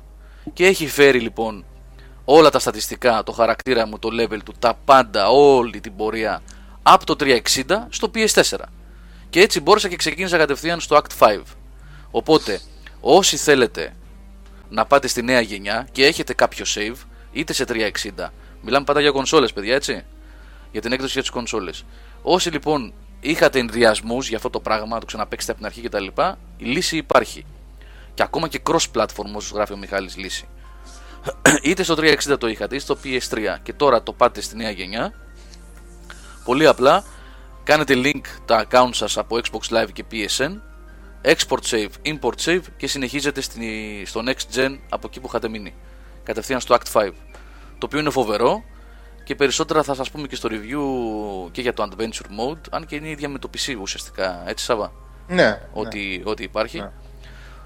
Απλά να πούμε ότι είναι πολύ όμορφο, στο PS4 που το βλέπω εγώ τουλάχιστον, τρέχει νερό, εθιστικό, απολαυστικό, εντάξει, εμένα προσωπικά μέσα στην απλότητά του και σε όλα στο κράξιμο που έχει φάει το Diablo 3, εμένα μου αρέσει πάρα πολύ, πάρα πολύ, γιατί ξέρετε, έχω πει πολλές φορές ότι μου αρέσουν αυτά τα hack and slash, έτσι, τα action RPGs ας πούμε, τα top down, τα παίζω πάρα πολύ, Dungeon Siege, Baldur's Gate, Dark Alliance κλπ. Και είναι, Γιώργο, και απρόσμενα καλός ο χειρισμός του. Ιδίως κάποιος που το έχει παίξει σε PC, όπως είχαμε συζητήσει με τον Σάβα. Στην κονσόλα μπορώ να πω ότι είναι πιο εθιστικό το χειρισμός. Φοβερό, παιδιά. Είναι κόλλημα. Σου ανοίγει την όρεξη για καινούριο playthrough. Δεν μπορείς να σταματήσεις. Εγώ θα σου δώσω ένα παράδειγμα τώρα που, εντάξει, το χρησιμοποιώ. Θα πείτε κάποιοι τώρα για το παιδί του τι λέει. Τέλος πάντων, η κόρη μου παίζει. Ξέρετε, η μεγάλη κόρη παίζει αρκετά video games. Λοιπόν, της βάζω την προηγούμενη εβδομάδα να παίξει το Sacred 3. Με το που ξεκινάει, ωραίο, μετά από 20 λεπτά, παιδιά, το πολύ, 20 λεπτά. Βαρέθηκε. Μου λέει τι βλακεία είναι αυτή. Παίζει πάρα πολύ. Τέτοι, ναι. Αυτή έκανε το review. Όχι. Ο Νίκος Πλωμαριτέλης είναι καινούργιος συντάκτης, είναι και θα τον ακούσετε σε λιγάκι να σας πει ένα για, έτσι να τον γνωρίσετε. Λοιπόν, να πω εδώ πέρα ότι η Δάφνη παίζει πάρα πολύ μαζί μου σε co-op τα hack and slash που έλεγα προηγουμένως, Dungeon Siege κλπ. Έρχεται το Ultimate Evil Edition του Reaper of Souls και παιδιά δεν μπορεί να σταματήσει να παίζει. Δηλαδή έχω βάλει πλέον αυτό το parental control on, θα παίξει 2 ώρες ας πούμε. Είναι άλλο πράγμα. Τα κάνει όλα σωστά, έτσι όπως πρέπει. Ρε Καλύβα, τώρα που έχεις και λάπτοπ της προκοπής, ναι, δεν βρίσκεις το Dungeon Siege το 2 να το βάλεις με HDMI στην οθόνη σου και με κωδικάκι να το αυτό παίξεις, είναι κλικ, να παίξεις το καλύτερο crawler όλων των εποχών. Ναι, συμφωνώ ότι είναι καταπληκτικό. Και να νιώσεις τι είχε κάνει ο τύπος πριν από 12 χρόνια. Πότε είναι ρε το 2? 2000 πρέπει να είναι. 14. Το 2. Το 2 είναι. Το 2 είναι, παιδιά, το 2003 ή 2004. Ναι, κάπου εκείνη το 2, παιδιά. Ναι, το 2 νομίζω, λοιπόν, 2-3, τέλος πάντων. Ναι. Για να νιώσεις τι έκανε ο άνθρωπος πριν από 11 χρόνια. Τέλη του 2, ναι. Λοιπόν, ακόμα και τώρα με τα γραφικά που, αν τα βάλεις στο full, μια χαρά βλέπονται και τώρα. Για να νιώσεις τι είχε κάνει ο τύπος. Η μεγάλη διαφορά, πρόσεξε, σαν παιχνίδι δεν το συζητάμε, ναι. Το 2, το 49-15. Το 2 είναι 2005 είναι. Το 5 είναι. Το Dungeon City το 2 είναι το 2005. Α, είναι το 5. Το βρήκα τώρα το cover στο PC που το έχω και έτσι γράφει πίσω, 2005. Όχι 2000... με Ultimate Edition και τέτοια. Όχι, το κανονικό. 2000, αρχές 2000 πρέπει να είναι το Dungeon City το 1. Το 1, ναι. Με το expansion, πώς το λέγαμε, Legends of Arcana, πώς το λέγαμε το expansion. Κάπως έτσι. Ναι, δεν θυμάμαι. Λοιπόν. 2005, ναι, λοιπόν. Ναι, Microsoft Studios και τα λοιπά. Ο Nervous Nick λέει το progress είναι local για το Diablo 3, λες. Δεν κάνει save άμεσα στο σερβερ του Battle... από την κονσόλα, όχι. Είναι local. Είτε στο σκληρό στο δίσκο, είτε cloud. Έτσι. Αλλά στο cloud της υπηρεσίας της κονσόλας. Όχι στο Battle.net. Πρέπει να κάνεις export για να πάνε τα stats σου εκεί. Λοιπόν, παιδιά, εντάξει, είναι, τι να λέμε τώρα, φοβερό το Reaper of Souls, φοβερό. Αλλά αυτό που μου κάνει εντύπωση είναι ότι ακόμα και στο, που το παίζω, σαν να πάμε στο hard το βαλαγώ, στο hard, ναι. Είναι εύκολο ρε παιδιά στο hard, είναι, πρέπει και να στο παίξεις, είναι εύκολο. Και στο expert είναι εύκολο, ναι. Πρέπει να πας, πολύ εύκολο είναι. Να πας επάνω πιο torment και μετά για να δεις, να έχεις challenge καλό. Λοιπόν, τέλος πάντων, αυτά με το Diablo. Θα υπάρξει review φυσικά. Νομίζω εντός εβδομάδας θα τα καταφέρουμε. Κάνουμε κάτι special με το Σάβα, που παίξαμε και λίγο co-op το Σάββατο. Θα παίξουμε κι άλλο βέβαια.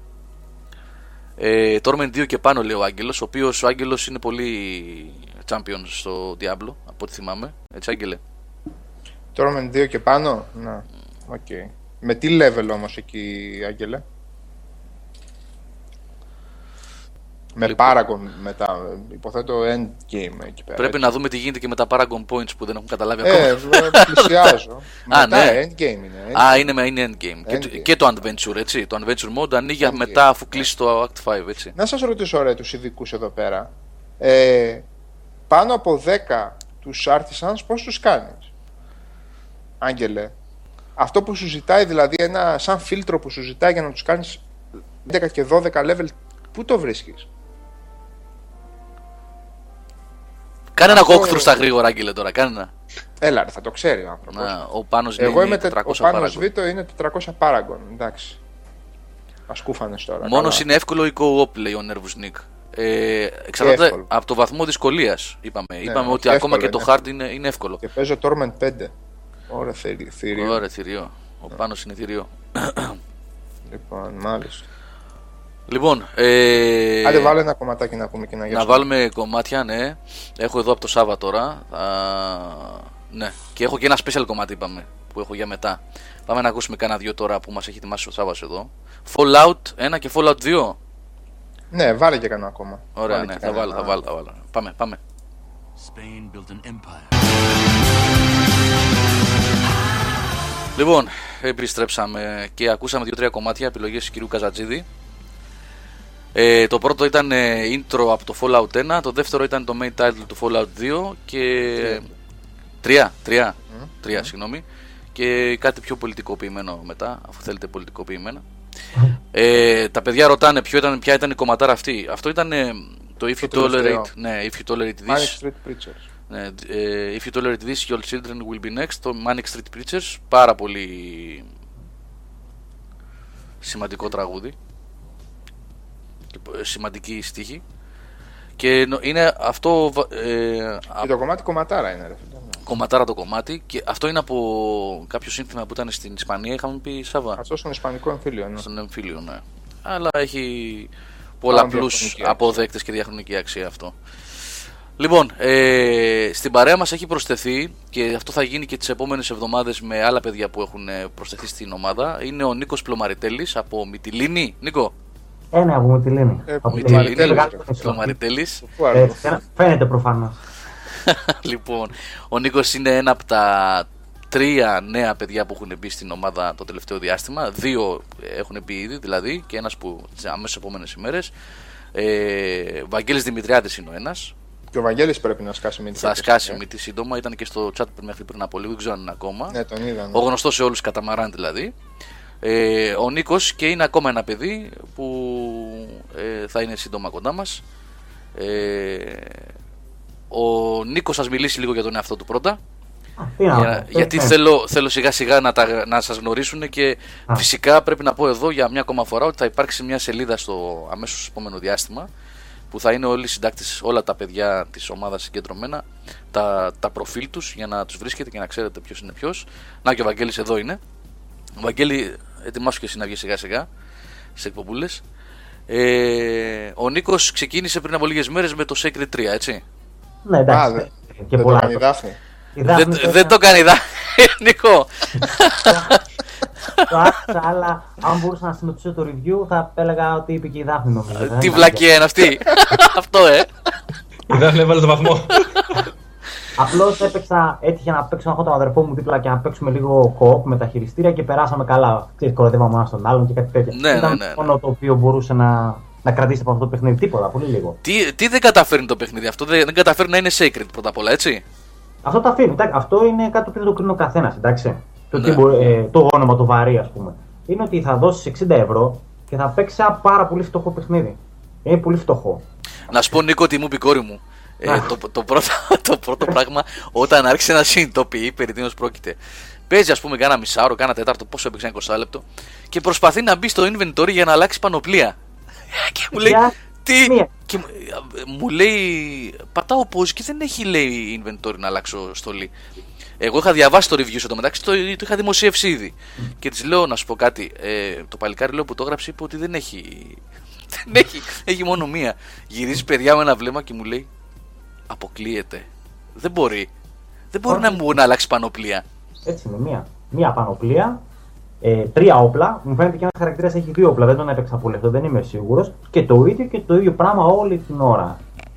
Αλλά αυτό το έγραψα κιόλας. Το χιούμορ είναι καταντάει ανυπόφορο. Δηλαδή αυτά τα cheesy one-liners που έχουν. Αυτά ένα... ανοίγω, τα πρόσεξα κατευθείαν εγώ. Το voiceover είναι απαράδεκτο. Απαράδεκτο.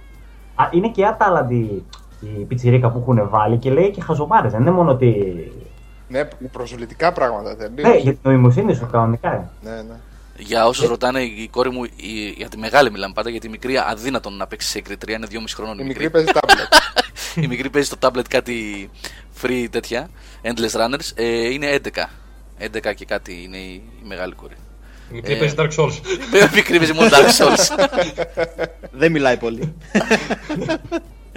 Η μικρή παιδιά έχει πάθει την πλάκα της με το PlayStation 4, αυτό το, πείτε το, με τα ρομποτάκια, με την κάμερα που βλέπεις και τον εαυτό σου. Κόλλησε στο μυαλό μου τώρα, πώς λέγεται. Εμάς ρωτάς τώρα. Αυτό που είχε... Σοβαρούς gamers χάρη. Έλα Σάββα, το ξέρεις αυτό, εσύ το έχεις. Αφού το παίζεις κάθε μέρα. Playroom, μπράβο ρε Πιέρης. Το Playroom, το οποίο βγάλανε κάτι δωρεάν updates τώρα με κάτι νιτζάκια, τα ρομποτάκια γίνονται νιτζάκια και είναι σαν endless runner, τρέχεις και τα λοιπά και δεν τα ελέγχεις με το μοχλό αλλά με το six axis ουσιαστικά, κουνάς δηλαδή το μοχλό αριστερά δεξιά και τρέχει. Καινοτομίες. Ναι, είναι αυτά που έλεγε ο Σάββας που του αρέσουν από το Until Dawn, τέτοια πράγματα ναι. Και παίζει αυτό. Θέλω να μου βάλεις τα ρομποτάκια. Ρε, κάτσε να παίξουμε λίγο Diablo. Θέλω να μου βάλεις τα ρομποτάκια, μάλιστα. Έχουμε τέτοια, ναι. Κατά τα άλλα, περιμένουμε τον Grand Theft Auto 5 στο PC. Γιατί φτιάξαμε κάτι PC για να παίζει τον Grand Theft Auto και ακόμα να το δούμε. Θα μας πει ο Σάββας πότε θα βγει. Πότε είναι τώρα, θα βγει. Κάτσε, με τη Rockstar. Αυτή απαντάει συνήθως όποτε είναι έτοιμη. Οπότε... Α, καλά, γιατί έτσι απαντάνε αυτοί, ναι. Από τρίμηνο σε τρίμηνο πάει. Για το φθινόπωρο δεν είναι αυτό, παιδιά. Πότε φθινόπωρο έχει μόνο. Νομίζω τώρα είναι για Οκτώβριο-Νοέμβριο, έτσι θυμάμαι. Διαλύσει όλους πάλι, Δεν θα πουλήσεις κανένας τίποτα, Φιλέ, δηλαδή, τι μάγκες ήταν αυτοί στην Ubisoft που καθυστέρησαν το Watch Dogs. Μιλάμε, δεν είχαν καμία τύχη, έτσι. Ναι.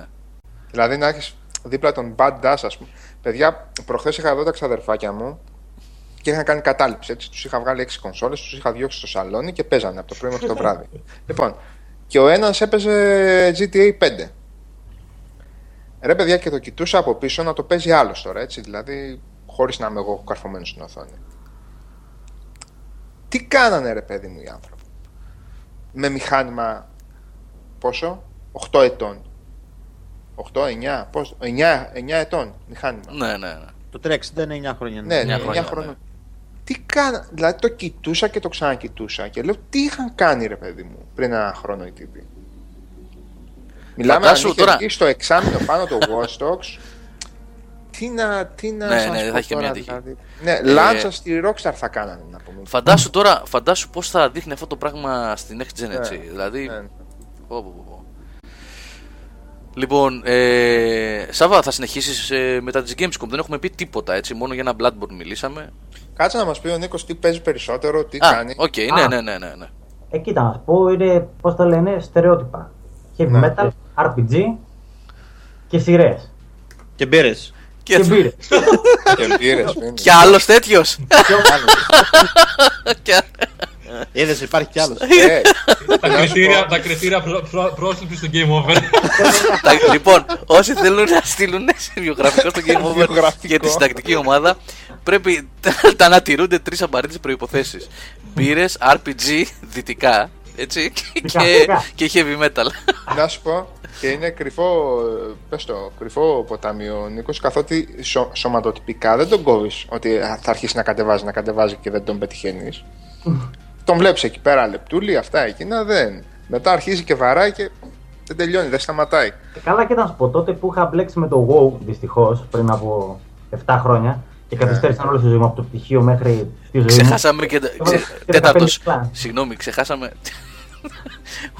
Το βλέπετε τον Γιάννη, τον Αλθέγκρε, τι γράφει. Το ξεχάσαμε. Είναι κι άλλος. Ναι, είναι είπα τρεις, είναι τέσσερις. Ο Νίκος δεν συνάδει με τα σωματοτυπικά μας στερεότυπα. Είναι outsider, μπαίνει ρε παιδί μου στην παρέα. Είναι ο μάγος. Της τετράδας του RPG. Όχι, ο Priest, εντάξει. Cleric, ό,τι θες, πες το που θες, το ίδιο πράγμα. Cleric. Και τι έλεγες τότε με το WoW? Ναι ρε παιδί μου, και τότε τα ψάσα αυτοματικά πρότυπα, έβαλα πίτσες, Σάκης, θα θυμάσαι και όσοι έχουν κάνει Θεσσαλονίκη θα ξέρουν. Σάκης ρε φίλε, ναι, γλυκιά την τέτοια. Ναι, σοκολατούχο γάλα και 12 ώρες WoW, 12 βράδυ με 12 πρωί. Πόσο να άντεξες. Γιατί ήταν μόνο 6 ευρώ, καταλαβαίνεις. Ναι, πόσο να άντεξες. Γιάννη λέω, Νίκο, εσύ τι θα κάνεις στο κοινό, τι θα αναλάβεις? Ό,τι μου δώσετε παιδιά. Το μπαρ ρε φίλε. Το μπαρ θα αναλάβεις μαζί με το Τσιτσέλη και τις πύλιες. Εγώ δεν συμφέρω. Όχι, το πάω στο Τσιτσέλη. Απ' έξω. Να αφήνεις λεφτά εσύ γιατί δεν συμφέρεις. Πώς το λένε, και strategy παίζω φυσικά και action παίζω και racing. Παίζω πάρα πολύ και sport game. Δηλαδή όλος ο Ιούνιος αφιερώθηκε στο PS4, στο Pro ρε παιδί μου, το οποίο το είχαμε μοντάρει για Μουντιάλ όπως ήταν. Και το λιώσιμο ήταν απερίγραπτο. Α, έχεις PS4. Έχεις PS4. Όχι. Είπα το PS 2014. Α, συγγνώμη, ναι. Τα mods, Γιώργο φίλε μου, είναι για τα PC. Για τα άλλα δεν ξέρω τι κάνουν. Όχι, βγαίνουν και στις κονσόλες. Βγαίνουν κάποια saves και ναι, κάνουν. Υπάρχει κοινότητα. Υπάρχει κοινότητα στην Ελλάδα. Πάρα πολύ να βρούμε στο Xbox mods συγκεκριμένα. Για το είπαμε. Τέλος πάντων, ναι. Όχι, υπάρχει το PS, PS League, συγγνώμη και τα παιδιά που κάνω λάθος στο URL τους, στην Ελλάδα μια ομάδα που είναι, που κάνουν μόντες, κάνουν πολύ ωραία δουλειά και βάζουν και... Να το, WELAS, ναι, μπράβο ρε παιδιά, μπράβο, WELAS, ναι, σωστό. Το PlayStation το στηρίζει, στο Xbox που είχαμε εμείς για το σπίτι δεν το στήριζε, ένα από το εξωτερικό είχαμε βρει μόνο, το οποίο δεν δούλευε κιόλας, τέλος πάντων, εντάξει. Αλλά στο πισάκι ήταν μια αντιγραφή αρχείων, τίποτα. Ναι, μάλιστα. Από το Winning Eleven, σωστά Γιάννη, σωστά. Λοιπόν, οπότε παιδιά από τον Νίκο θα έχετε πολλά νεότερα σύντομα και στις επόμενες εκπομπές θα γνωρίσετε και τα άλλα παιδιά σιγά-σιγά που έρχονται. Λοιπόν, πάμε πάλι σαν τις Gamescom. Σάβα. Ρε Νίκο, να σε ρωτήσω. Το αποφεύγει συνέχεια. Δεν θέλει, βαριέται. Εσύ, θυμάσαι εκείνη την παρέα του αδερφού σου, τους φίλους που παίζανε προς το Xbox, το παλιό, στο σπίτι. Δίπλα, και ακούει. Γιώργο, πώς εκείνο ένα παιδί με λίγο μεγάλη μύτη που έλεγε μία φράση συνέχεια όταν έπαιζε το παιχνίδι. Μιλάμε, το επαναλάβαινε κάθε δευτερόλεπτο. Ο νεκρός με το θολώνα, ναι. Τι έλεγε? Πώς το έλεγε? Θολώνεις. Και βρίσκεις.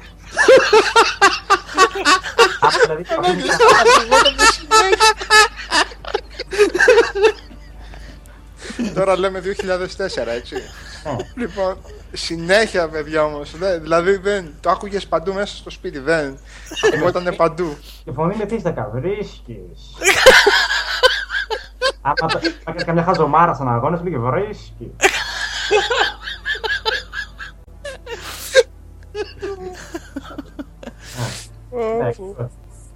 Και κάτι άλλες που δεν λέγονται δημόσια εκφράσεις. Ναι, εντάξει, αυτό ήταν καταπληκτικό, ναι.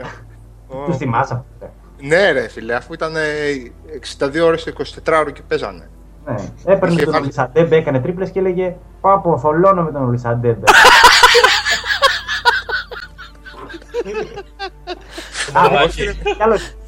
Όχι ρε Μιχάλη, είχε βγει και προ ρε Μιχάλη. Είχε βγει και προ.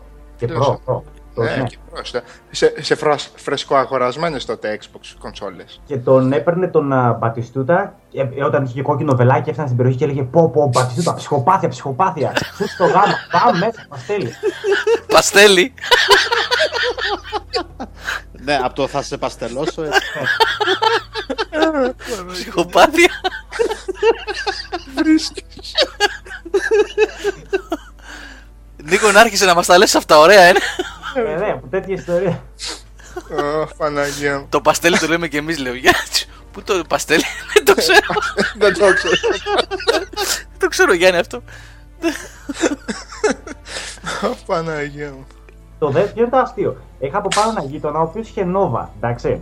Και εμείς παίζαμε κάτι άγριες ώρες. 3 ώρα τα ξημερώματα, 10, ας πούμε, από τις 10 το βράδυ με τις 4-5. Και έψαχνε τον αγώνα σε 3 ώρα. Τον αγώνα, ναι. Και να πληρώνω την όφριστα και μου λέγε, καλά, σακούλε, ανοίγω, λέει, εγώ τον νόβα, δεν βλέπω, λέει, αγώνα. Αλφα Digital. Είχε τότε Αλφα Digital. Ναι, πρέπει να έχει. Ήταν το Αλφα Digital τότε, δεν νομίζω. Α, ήτανε. Το 4, ναι, ρε, αφού θα το βάζει ο Πατατούδους τότε. Θα βάζει την. Ναι, πω. Ναι, γι' αυτό τα λέμε, ρε Μιχαλή. Είχαμε πάρει δύο κονσόλες, μία εγώ, μία ο Νίκος τότε. Xbox, μαζί τις είχαμε πάρει. Είχαμε βάλει και παίζανε. Αβέρτα. Εμείς προσπαθούσαμε να παίξουμε εκεί κανένα κανονικό παιχνίδι αυτή. Παστέλι. Έψαχνε τον αγώνα λίγο. Όλος θα κοιμόταν, θα πήγε παστέλι και θα σηκωνόταν. Ένα πολύ αγώνας. Όχι, έχει μπάλα γυναίκα. Η συνθηματική λέξη παστέλι. Ναι, αυτό μου είχε συμβεί και εμένα, Νίκο. Στη Θεσσαλονίκη που ήμουνα. Είχα ένα παππού απέναντι που ερχόταν και χτυπούσε την πόρτα και ρωτούσε το σκορ. Και μετά από 3 ώρες, ας πούμε, ένα απόγευμα, λέει ρε παιδιά, δεν τελειώσα ακόμα. Και λέμε παππού, στην παράταση είναι τώρα. Έχουν πατήσει πώς, πες. Σου λέει αυτοί παίζουν 5 ώρες, τι παιχνίδι είναι αυτό. Τι βολέι, βολέι είναι. Είμαστε το 100ο πέναλτι. Όλες αλλαγές βόλεϊ. Τένις. Βόλεϊ με αλλαγές ρε παιδιά, 42-43. Και τότε ήταν και το Μουντιάλ του 2002 που ήταν στην Ιαπωνία. Και νόμιζα ότι τα βλέπουμε σε επανάληψη. Και ερχόταν καμιά φορά και μας έλεγε: παιδιά, αυτό μην το δείτε. Λέει: δεν είναι καλός αγώνας. Και λέει να έχει λήξει 0-0 και να βλέπει παππούς 5-0. Ω, Παναγία μου. Τρελά σκηνή. Ωραίο ποδαρικό κάναμε ρε παιδιά για τις εκπομπές. Αχ, σε καλό να μας βγει. Μπράβο. Α, τι άλλο, και Divinity παίζω φυσικά, γιατί έχω βρει και ένα φίλο μου να παίζουμε co-op, το οποίο το παιχνίδι για ένα σύλληπτο, το ξέρετε όσο εκεί. Τι γίνεται, και ο Αλέξανδρος αυτό έλεγε στο κείμενο του Νίκο. Τόσο πολύ ρε εσύ. Πολλές ώρες, πολύ ψάξιμο. Πολύ ψάξιμο, πολύ ξύλο. Σάβα, παίζεις κι εσύ, ε. Εγώ το έχω περίπου στη μέση στο 45ωρο. Α, είσαι το 45ωρο. Ναι, στη δεύτερη περιοχή προχωρεί. Εγώ πρώτα. Πολύ ξύλο, ρε φίλε, πολύ ξύλο. Εν τω μεταξύ ήρθε και ο Μάκας, ο ξάδερφός μου, ο Μενέλαος.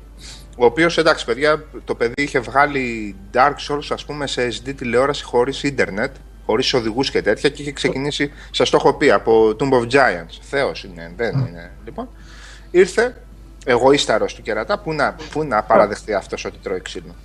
Α, Μένιο, το παίζεις? Ναι μωρέ, εντάξει. Τι εντάξει ρε, του λέω. Τρως ξύλο. Όχι μωρέ, εντάξει μωρέ, εντάξει, βγαίνει. Ρε τι βγαίνει, λέει. Εντάξει, ναι, βγαίνει. Ρε εσύ λέει, εκεί πέρα λέει πόσες φορές έφαγες ξύλο. Λέω 7-8, εκεί στο φάρος πήγες, στο lighthouse. Νίκο. Εγώ ναι, τον κουλ. Μπράβο, ναι. Λοιπόν, 7-8 φορές έφαγε ξύλο. Αυτό τυχαία βγήκε αυτό. Τυχαία, λοιπόν. Μετά, να σου πω, στο νεκροταφείο μου λέει πώς... Λέω τρως ξύλο παιδί μου, θα το παραδεχθείς? Λέω αλλιώς δεν σου λέω τι να κάνεις. Γιατί στο χωριό ακόμα δεν έχει ίντερνετ, κατάλαβες? Λοιπόν, το παιδί ψάχνω τον μπάσκετ του τύπου όσο κανέναν οδηγό, λίγο να πάρει πρέφα. Λοιπόν, όχι, είναι και άγριος, είναι χαρτοκοράς ρε παιδί μου, δεν το συζητάμε. Αλλά πήρε τα ζόρια. Για μένα παιδιά, τι να πήρε, πώς το λένε, bodyguards 4, δηλαδή μην το βγάλει με, έχει ένα skill που παίρνεις διπλάσια HP περίπου και λέγεται lone wolf. Και με λόγω, ναι, το ξέρω. Πήρε 4, γιατί άμα κάνεις μία... 4, ναι. Να, άμα είναι πολύ συλλεκτική η ομάδα σου, πώς είναι, ο δρόμος είναι λίγο πιο ομαλός. Με 4 είναι, αλλά η δικιά μου η ομάδα δεν είναι καθόλου ισορροπημένη, γιατί το ξεκίνησε ελαφρά την καρδία, ναι. Ναι. Εντάξει, φτιάχνονται όλα, δεν είναι... Και στο 25ωρο, ας πούμε, λέω, μην ξαναξεκινήσω. Και τρώω ξύλο με την αρχική ομάδα τώρα.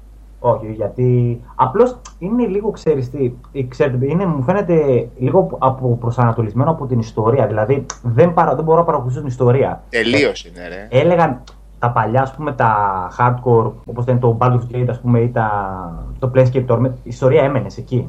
Αυτό έκανες. Τώρα εγώ δεν μπορώ ούτε να συνδεθώ ούτε να την παρακολουθήσω. Νικό, αυτό το είχαν όλα τα Divinity. Ναι. Δηλαδή και ακόμα και το Echo Draconis που είναι τελείως άξονα, το πούμε, σαν RPG, έχει διακλαδώσεις, αλλά αυτό το πράγμα. Δηλαδή παράπλευρες ιστορίες είναι πολύ πιο σημαντικές από τη βασική την ιστορία. Αυτό πάντα συνέβαινε. Δεν είναι Bioware ή Obsidian, σε καμία περίπτωση. Δεν το συζητάμε αυτό. Δεν ξέρω αν το έχετε συζητήσει. Συγγνώμη κιόλας, έτσι τώρα λίγο μονοπολώ την κουβέντα. Για το Kickstarter έχετε κάνει κουβέντα καθόλου? Ήταν μια καλή αφορμή αυτό το τέτοιο. Και αυτό που έλεγα την άλλη φορά είναι ότι βιάστηκαν, εντός εισαγωγικών βιάστηκαν, πολύ θελημένα το έκαναν, να αρχίσουν να το θάβουν το Kickstarter κάποιοι, γιατί είδαν ότι κάποια στιγμή μπορεί να σκάσει στα μούτρα τους και να τους χαλάσει τα πλάνα έτσι όπως έχουν τώρα. Και βιάστηκαν να το καταδικάσουν, να πούνε δεν έβγαλε παιχνίδια, ενώ ακόμα τα σοβαρά παιχνίδια δεν είχαν αρχίσει να βγαίνουν το Kickstarter.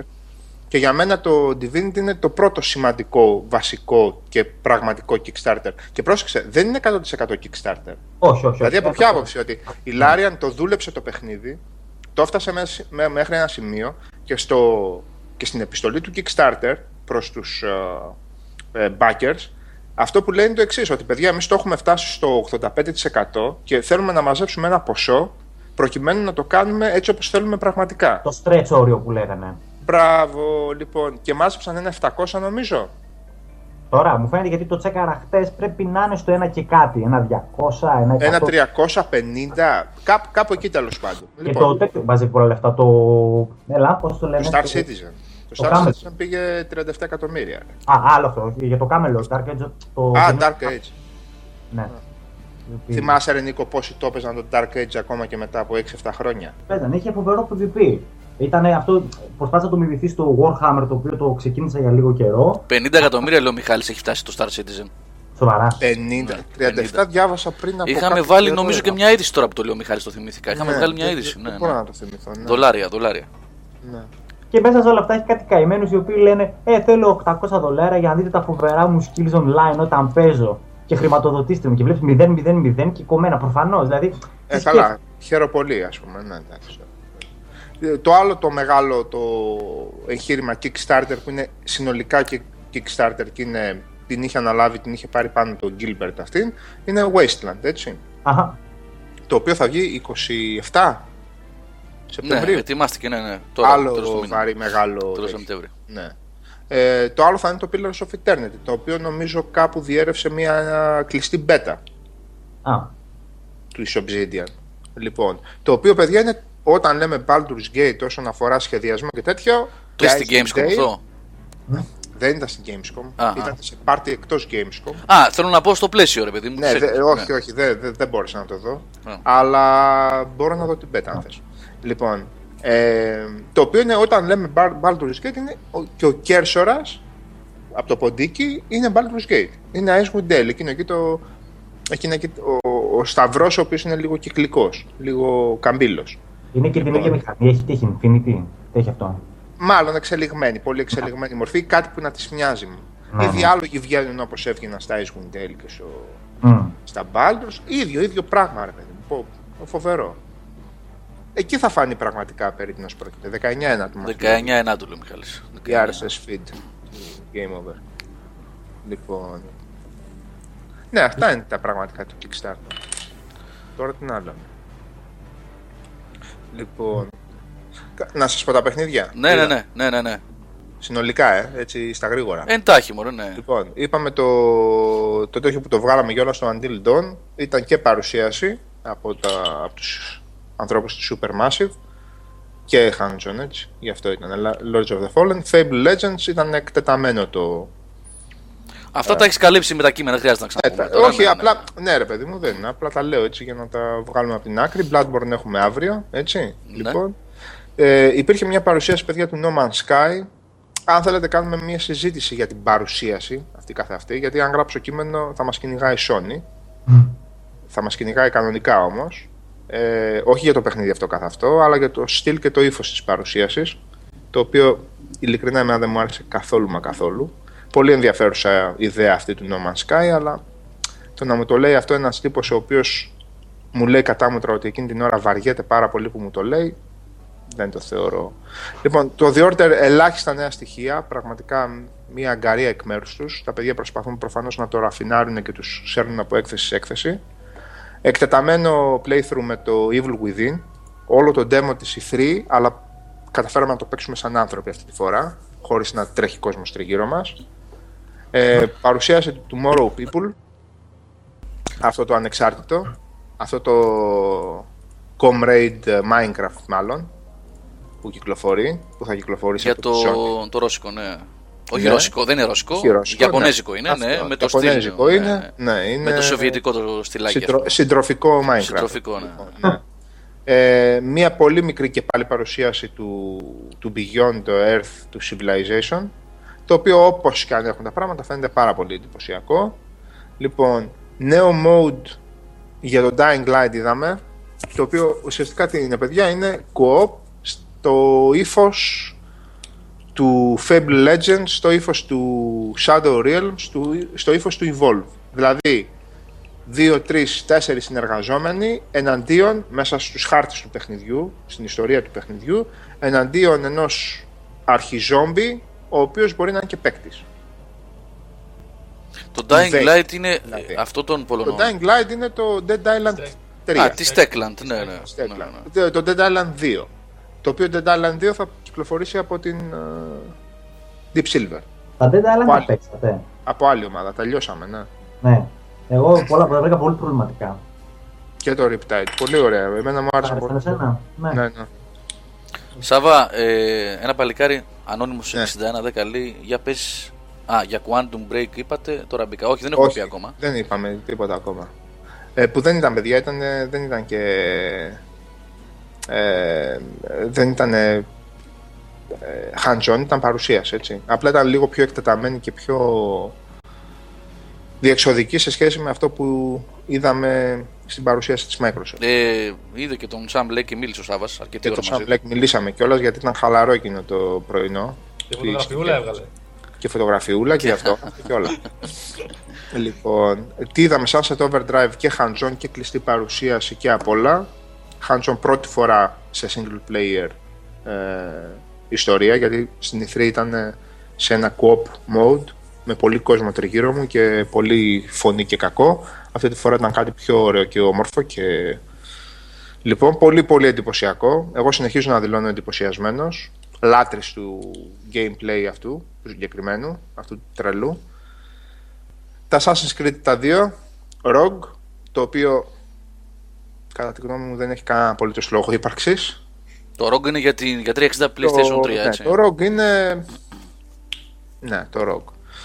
Και το Unity, το οποίο συνεχίζει να είναι τρομερά εντυπωσιακό, κατά τη γνώμη μου είχε πολύ λανθασμένη επιλογή hands-on αποστολής. Αλλά αυτό που έμεινε από την όλη φάση είναι ότι είχαμε περίπου μία ώρα κουβέντα, μη πω και παραπάνω, με τον ιστορικό επιμελητή της σειράς. Ο οποίος με το που άκουσε ενδιαφέρον στη συζήτηση παράτησε την κονσόλα μέσα και λέει: βγαίνουμε έξω στο lounge, λέει, να μιλήσουμε. Ήπιαμε εκεί και κανένα καφεδάκι και τα λέγαμε. Για πάρα πολλή ώρα κιόλας.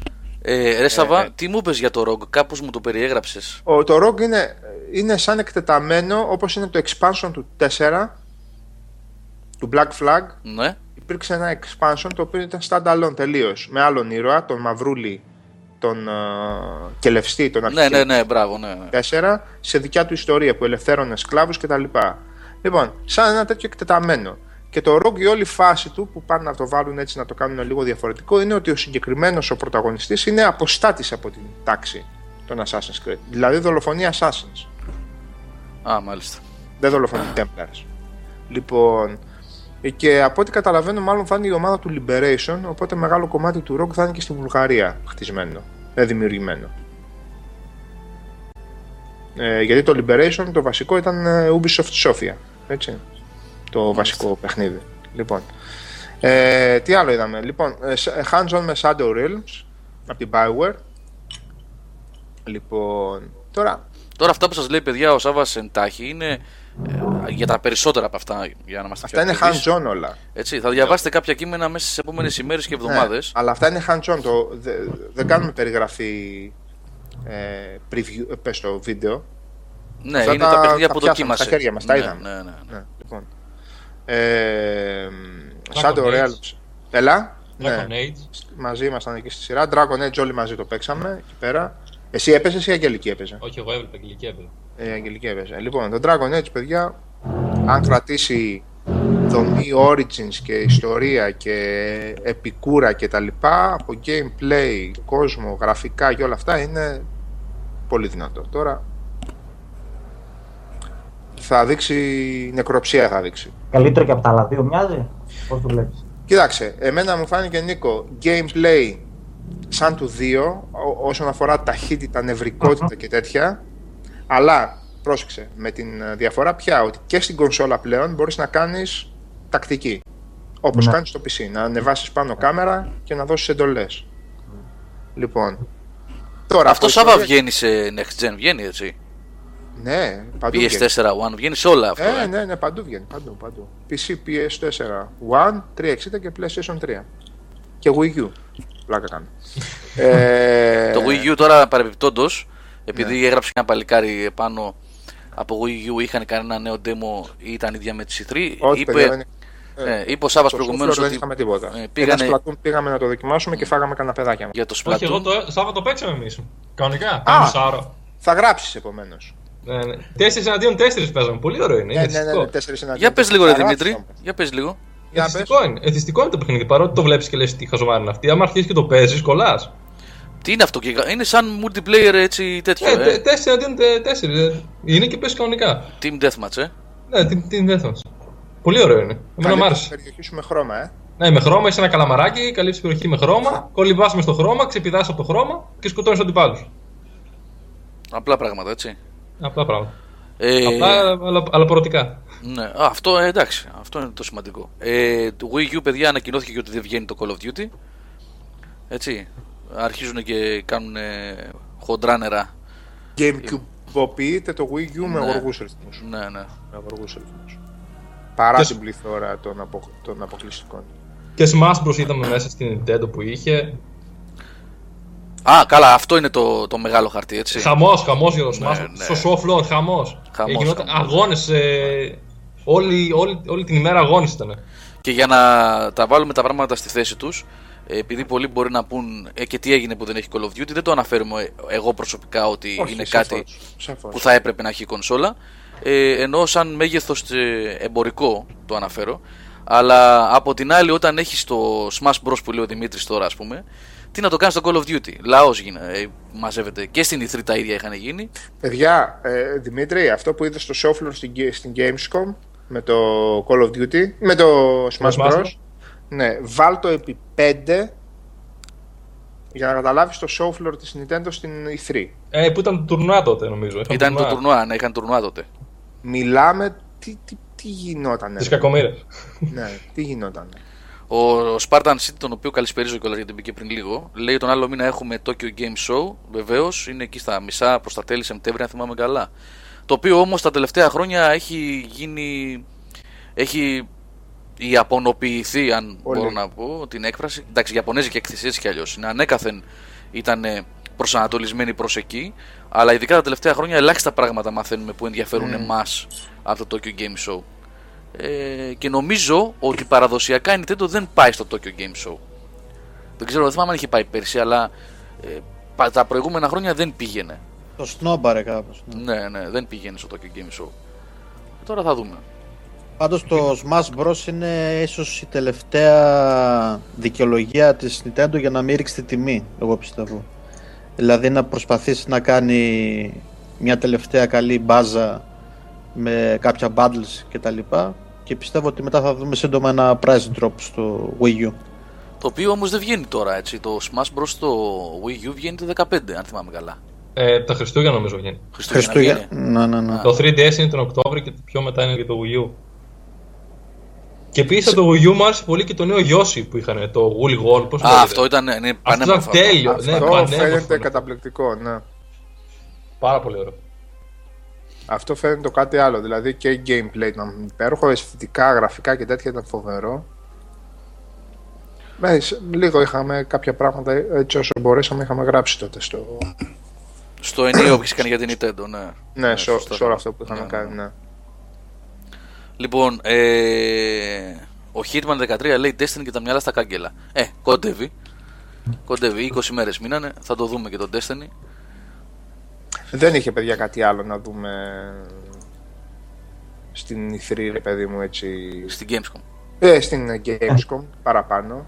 Εντάξει, παιδιά, παίξαμε την κλειστή πίτα τον Ιούνιο, μετά την ανοιχτή τον Ιούλιο. Έχουμε δει το παιχνίδι σε πάρα πολύ μεγάλο βαθμό, οπότε τώρα Το μόνο που απομένει είναι, είπαμε, να δούμε αν το παιχνίδι θα έχει εύρος, θα έχει σενάριο, θα έχει πράγματα. Εντάξει, το gameplay το ξέρουμε, Bungie είναι, μας άρεσε, το είπαμε την προηγούμενη φορά.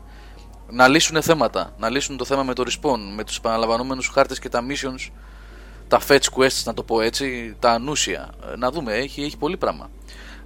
Θα είναι δύσκολο review, παιδιά, δεν θα βγει σε 2 και 3 και 5 και 7 μέρες αυτό. Θέλουμε 2-3 αντίτυπα του παιχνιδιού να παίξουμε πάρα πολύ, έτσι Σάββα. Υποθέτω. Γιατί νομίζω ότι μαζί θα το κάνουμε αυτό, όταν θα έρθει η ώρα. Γιώργο, να σε ρωτήσω κάτι. Βεβαίως.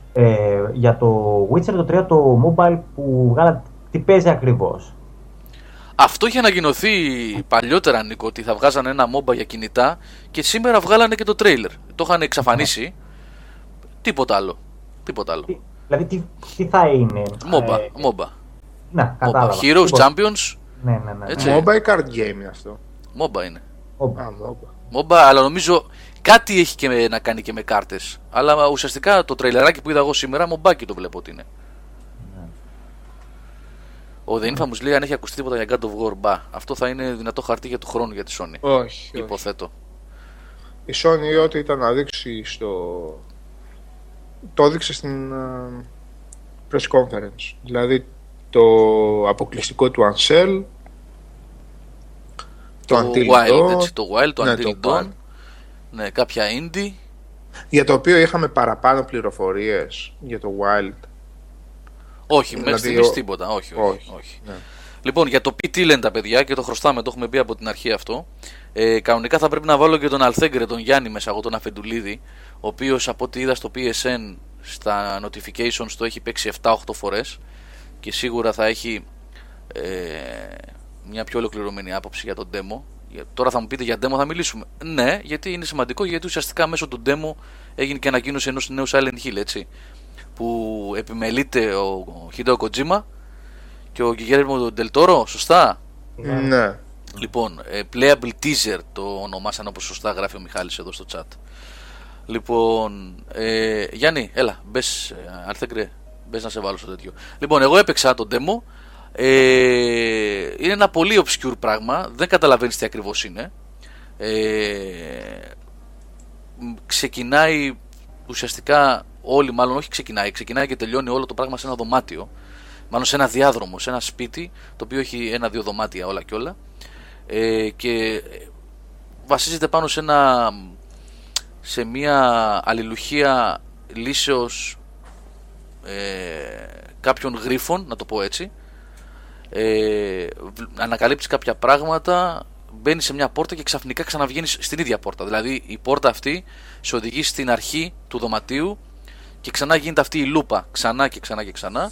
Εν τω μεταξύ, μέσα σε αυτό το δωμάτιο υπάρχουν κάδρα, υπάρχουν αποτσίγαρα, υπάρχουν κατσαρίδες, υπάρχει ένα ραδιόφωνο που παίζει.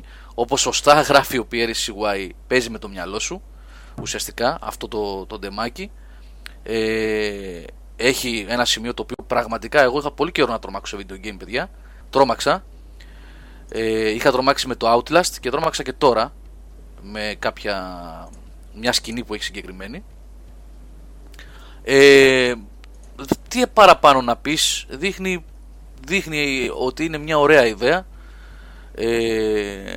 Ανατριχίλα λέει ο Γαβρίλης στην πρώτη πόρτα που κλείνει μόνη της.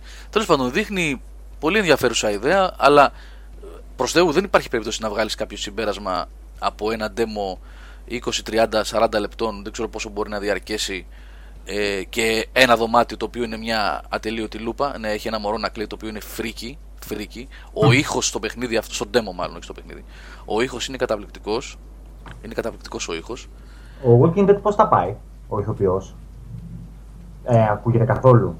Εμφανίζεται στο τέλος. Μισό λεπτό να βάλω τον Γιάννη που το έχει παίξει πάρα πολλές φορές. Είναι σημαντικό να μας πει ακριβώς τι. Πού το ο Γιάννης, δεν σε βλέπω, Γιάννη, ή δεν μπορείς να μπεις. Γράφει ο Γιάννης εδώ στο chat ότι είναι πρωτότυπο και σαν ιδέα το interactive trailer και είναι καλή αρχή. Και όπως λέει ο Spartan City ήταν stealth bomb. Ναι, αυτό δεν ανακοινώθηκε επίσημα. Κανονικά ως ανακοίνωση μέσα στο τέτοιο. Δεν μπορεί να μπει ο Γιάννης. Λοιπόν, τώρα δεν ξέρω, πείτε μας κι εσείς, το έχει παίξει κανένας άλλος, παιδιά? Όχι. Σάββα, δεν το είδες εσύ, έτσι? Όχι. Δεν το είδες. Τέλος πάντων, φαίνεται πολύ ενδιαφέρον. Φαίνεται πολύ ενδιαφέρον. Φαίνεται ότι έχει αυτή την αρρώστια. Πρώτα απ' όλα δεν προδίδει τίποτα ότι είναι Silent Hill, πρέπει να πω. Δεν προδίδει, έτσι. Από αυτό που βλέπεις εκείνο το σημείο, ας πούμε, εκείνο και τη λούπα. Ο ήχος είναι απίστευτος. Είναι ένα τριχύλα. Παιδιά, τρομάζεις. Αυτό δεν είναι το περιβόητο τρέιλερ με τη night vision κάμερα που έδειχνε κάποιες κοπέλες να τρομάζουν κτλ. Το PT δεν ήταν. Δεν ξέρω. Δεν το παρακολούθησα καθόλου εγώ, παιδιά. Πάντως είναι αυτό το τρέιλερ. Ναι, αυτό λένε τα παιδιά ότι είναι. Αυτό το τρέιλερ που δείχνανε με τους ανθρώπους που τρομάζανε στο σκοτάδι δικαιολογείται. Δικαιολογείται. Πραγματικά είναι σε σημεία πολύ τρομακτικό. Τα πάντα είναι τελείως random, λέει ο Spartan City. Δεν είναι Silent Hill, είναι Silent Hall. Ναι. Παιδιά, όσοι έχουν PS4 αξίζει να το δουν, γιατί όντως έχει ενδιαφέρον. Τώρα, δεν υπάρχει η ομάδα, δεν ξέρω, κάποιος έγραψε για την ομάδα από πίσω. Δεν ξέρω αν είναι η ομάδα, δεν έχει καμία σχέση, έτσι. Δεν νομίζω. Δεν έχει καμία σχέση. Η ομάδα που γράφει ο Ανώνυμος 6110, η ομάδα που είναι από πίσω εκτός από Kojima και Del Toro αποτελείται από μέλη της Team Silent. Αν δεν κάνω λάθος, λέει ο Ανώνυμος, οπότε υπάρχει ελπίδα να δούμε κάτι πραγματικά καλό. Δεν ξέρω, παιδιά. Αυτό δεν το γνωρίζω, παιδιά, εγώ. Δεν το γνωρίζω. Μακάρι. Έτσι, μακάρι. Αν θα είναι μέλη της Team Silent, και δεν μιλάμε απαραίτητα για επιφανή πρόσωπα και στελέχη, έτσι. Αλλά μπορεί να είναι προγραμματιστές που είχαν συνεισφέρει στις δημιουργίες των παλιών Silent Hill. Λοιπόν, πολλές ελπίδες πάντως έχω εγώ για αυτό, από αυτό που είδα. Γιατί είναι κάτι ξεχωριστό, πραγματικά κάτι ξεχωριστό. Δεν ήταν κάτι τετριμένο, κάτι μία από τα ίδια, ας πούμε. Μα ένα μου άρεσε. Ελπίζω να έχουν ιδέες και να έχουν και όρεξη και να βγει κάτι ωραίο. Με τα Silent Hill, ρε παιδί μου, μια φορά υπάρχει ένα κρίσιμο, ας το πούμε, μέγεθος.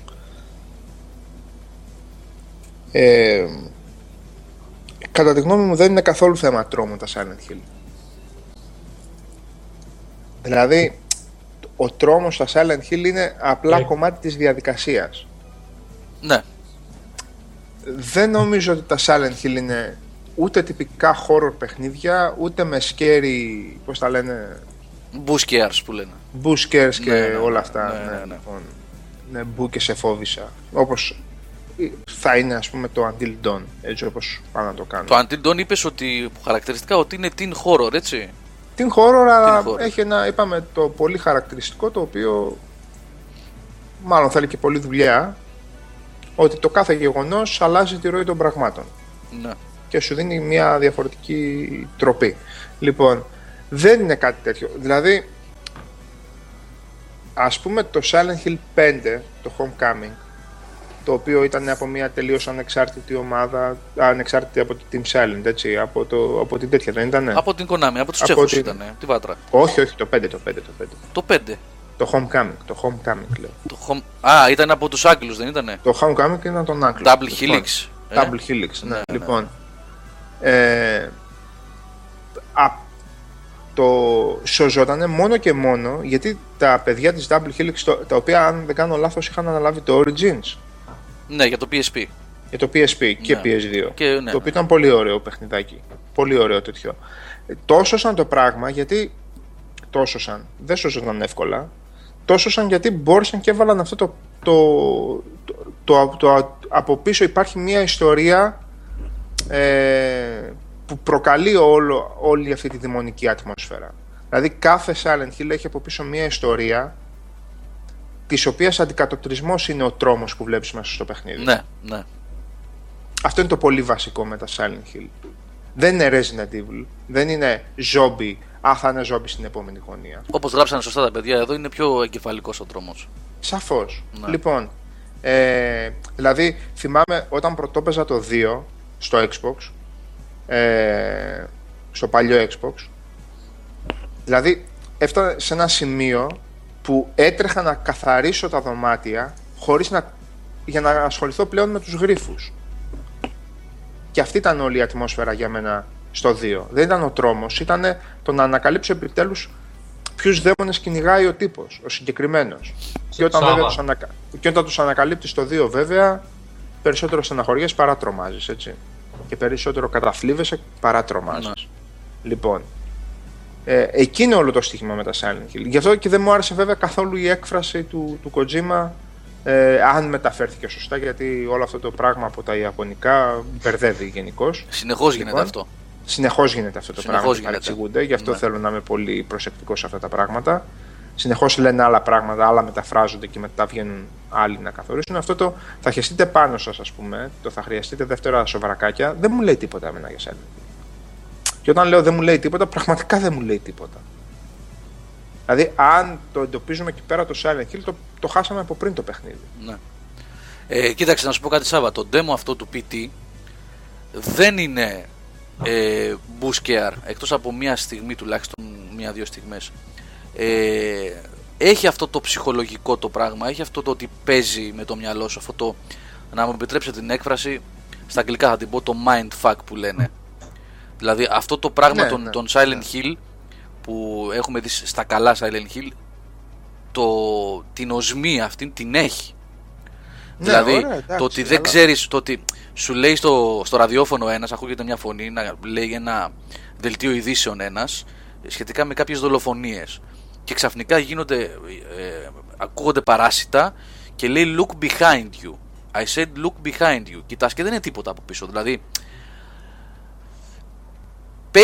παίζει με το μυαλό, κατάλαβες τι λέω, παίζει με το μυαλό, το ότι θα ανοίξεις την πόρτα και ότι δεν είναι και καλά κάτι από πίσω, πίσω από την πόρτα που θα τρομάξεις και θα σου βγει ξαφνικά να ακουστεί ένας θόρυβος. Αυτό το κλάμα του μωρού που είπανε προηγουμένως τα παιδιά είναι απίθανο, δηλαδή το sound design, το πως επιδρά στο ψυχολογικό τρόμο, στον εγκεφαλικό τρόμο και όχι στο βγήκα μπροστά σου ένα ζόμπι, ας πούμε, θα σε φάω, ας πούμε. Πραγματικά προσπαθώ να θυμηθώ τώρα στα Silent Hill στιγμές που είχε boost scares, έτσι, που είχε scare jumps, έτσι, να βλέπεις κάτι και δεν μπορώ να θυμηθώ κάτι. Έχει με κάτι σκυλιά που πετάγονται και κάτι τέτοια, έχει και αυτά, αλλά παίζεις αυτά με τον αρχή, με τους πρωτόγονους φόβους, ας πούμε, με τα αυτά που σε τρομάζουν. Ναι. Να σας θυμίσω μόνο στο 4, το οποίο πολλοί οπαδοί δεν το θεωρούν καν Silent Hill. Γιατί δεν ξεκίνησε στο Silent Hill. Όχι, δεν ξεκίνησε στο Silent Hill. Κατά τη γνώμη μου είναι ένα εξαιρετικό Silent Hill. Και το συζητάμε όσο θέλετε. Συγγνώμη, παρένθεση Σάββα, παρεμπιπτόντως, είναι σε πρώτο πρόσωπο το demo που θυμίζει όντως το Silent Hill 4. Έτσι. Το demo αυτό εξελίσσεται σε πρώτο πρόσωπο. Τη δομή μέσα στο δωμάτιο. Σαν το δωμάτιο ακριβώς. Ναι, ακριβώς. Εγώ να σας θυμίσω μόνο το ότι κάθε φορά που επανέρχεσαι στο δωμάτιο, να σας θυμίσω εκείνο τον υποχθόνιο τρόμο του τι αλλαγή θα έχω δει. Χωρίς ξέροντας ότι δεν θα ξαναδείς, δεν θα δεις κάτι να σου την πέφτει. Δηλαδή, το άγνωστο. Θυμάμαι, ας πούμε, την πρώτη φορά που βλέπω μετακινημένη την ντουλάπα και την τρύπα στον τοίχο και σκύβεις να δεις τι να είναι αυτή η τρύπα, που είναι το δωμάτιο της κοπελίτσας από δίπλα, ρε παιδί μου. Ναι. Και την πρώτη φορά που αντί, ας πούμε, για την κοπελίτσα βλέπεις το λαγουδάκι. Λοιπόν, με αυτά τα πράγματα έπαιζε το Silent Hill και κατά τη γνώμη μου εκεί πέρα οι τύποι είχαν κάνει τέχνη κανονικά σε αυτό το παιχνίδι, στο 4. Και στο 3 βεβαίως έχει τρομερές στιγμές, κορυφαίο ίσως το 2, ίσως, δεν ξέρω, όλα για μένα κάπου στα ίδια είναι, αλλά εκεί πέρα στο 4 είχαν πετύχει νομίζω κάτι φοβερό. Τώρα δεν ήταν Silent Hill, ξεκίνησε δεν ξεκίνησε για Silent Hill, εμένα λίγο με νοιάζει. Πολύ λίγο. Κοίταξε, το ότι δεν ξεκίνησε ως Silent Hill και ήταν κάποιο άλλο project, The Room λεγόταν, δεν σημαίνει ότι δεν έγινε Silent Hill στην πορεία, δεν είναι ότι ήταν ένα άλλο παιχνίδι. Και το βαφτίσαν Silent Hill. Τώρα, ναι, σου λέω τώρα το τι παίζει παραφιλολογία και το κοζομπολιό της εποχής λίγο με ενδιαφέρει, αυτό εννοώ, ρε παιδί μου. Ναι. Λοιπόν, εμένα το τελικό αποτέλεσμα μετρά και τι μου άφησε μετά από 12 χρόνια να θυμάμαι. Αυτό εννοώ. Λοιπόν, Σάββα. Έλα, ρε. Για το Evil Within που είδες δεν είναι τρομακτικό. Ναι, ήταν τρομακτικό. Μόνο και μόνο από το setting είναι τρομακτικό. Στο άσυλο. Φίλε, να σου πω κάτι. Έχει πολύ ωραίες τρομακτικές σκηνές και στιγμές, είναι χωρίς πιο να σε φοβίζει. Όμως, νομίζω ότι ο Μικάμι έκανε γενικά πολύ παρέα με τον Σούντα. Ναι, το πάει πιο πολύ. Είναι λίγο σπλατεριά, Δηλαδή, είναι σπλατεριά, όχι γραφική σπλατεριά. Έχει όντως τρομακτικά τέτοια μέσα, αλλά... Όταν, ρε παιδί μου, έρχεσαι στον πρώτο γρίφο και ο πρώτος γρίφος είναι ένα κεφάλι με αποκαλυμμένο τον εγκέφαλο και εσύ πατάς τις βελόνες για να δεις που θα βάλεις ακριβώς τη βελόνα και το κεφάλι, ας πούμε, τα μάτια γυρίζουν και σε κοιτάνε, αυτό εκεί πέρα κάνει μπαμσούντα. Καφρίλα. Αυτό είναι καφρίλα, δεν είναι σπλάτερ. Είναι λίγο και καφρίλα. Λοιπόν, ακριβώς. Λοιπόν, έχει... Γιατί με ακούω? Ποιος με παίζει? Net. Εκο. Το Μέγα με παίζει. Στραβελάκι, είσαι πολύ βλάξ. Λοιπόν, εκεί φαίνεται λίγο σούντα. Εγώ δεν ξέρω στο τέλος τι θα προκύψει το Evil Within. Παιδιά, εμένα μου άρεσε πάρα πολύ αυτό που είδα. Όταν λέμε πάρα πολύ, πάρα πολύ. Γιατί είχα ησυχία και είχα άνεση μίας ώρας περίπου να το ψάξω λίγο το πράγμα. Έχει αναβαθμίσεις, έχει ψάξιμο των χώρων, έχει ένα hub στο οποίο μπαίνεις και είναι το save room που είναι λογικής, ρε παιδί μου, Resident Evil.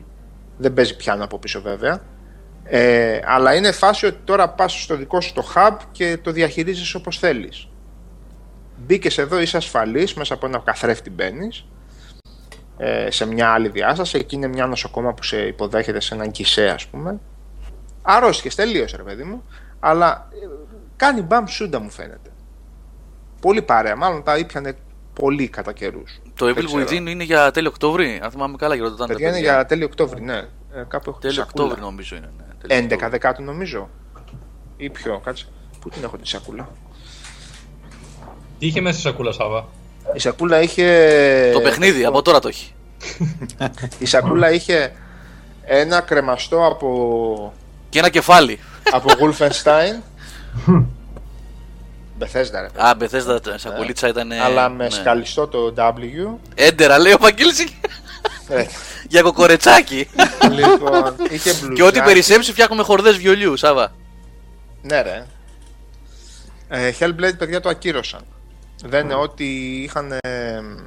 ό,τι είχαν προγραμματίσει να δείξουν behind closed doors και τέτοια, το σταμάτησαν. Δεν το ακύρωσαν όλα τα ραντεβού, δηλαδή. Σταματήστε πεινά όλοι. Άκουσα για με τους ανοιχτούς εγκέφαλους πεινάς, οπότε αρρωστήλα, είτε με το κοκορετσάκι, οπότε είσαι δικός μας. Είσαι δικός μας. Γιατί, Σάβα, δεν πεινάς το Hannibal με τους ανοιχτούς εγκέφαλους? Εμένα πιάνει μια φοβερή τέτοιο, πώς το λένε, λιγούρα όταν βλέπω το Hannibal. Εγώ εγκέφαλους από κεφαλάκια από αρνιά τρώω μια φορά. Να σου πω την αλήθεια, δεν έχω πρόβλημα. Για Hannibal που λέτε, ναι. Λαδολέμονο και λίγο πιπεράκι. Να επαναλάβω ότι είδα και τις δύο σεζόν του Hannibal και ξανά για μια ακόμα φορά θα ευχαριστήσω τον Άγγελο που μου τα έδωσε. Επιμένεις. Ναι, είναι ωραίο. Γιατί ήταν ωραίο, Σάβα. Έχεις αγνοήσει 72 παρενέσεις για καλές σειρές και πήγες και. Όχι, από σένα έχω μάθει το community, το Sherlock. Κάτσε. Εντάξει. Τώρα έμαθα το τέτοιο, να μην πω για τον Άγγελο του άνθρωπο ότι. Παιδιά, αν παίζει να ακούτε καμιά λίγα κοντική, από μένα είναι. Άρχισαν τις πρόβες. Όχι, ρε φίλε, τώρα θα το στήσουμε 12 η ώρα. Όχι, ναι, ακούγεται. Πω, από εκεί είναι και άμπαλος. Εντάξει, εμείς προλάβαμε την εκπομπή, τη βγάλαμε, Σάββα. Τη βγάλαμε την εκπομπή. Ο δικός μου ύπνος τώρα πως άβγει, δεν ξέρω. Βάλε Diablo εκεί τώρα. Να, καλά, δεν πες.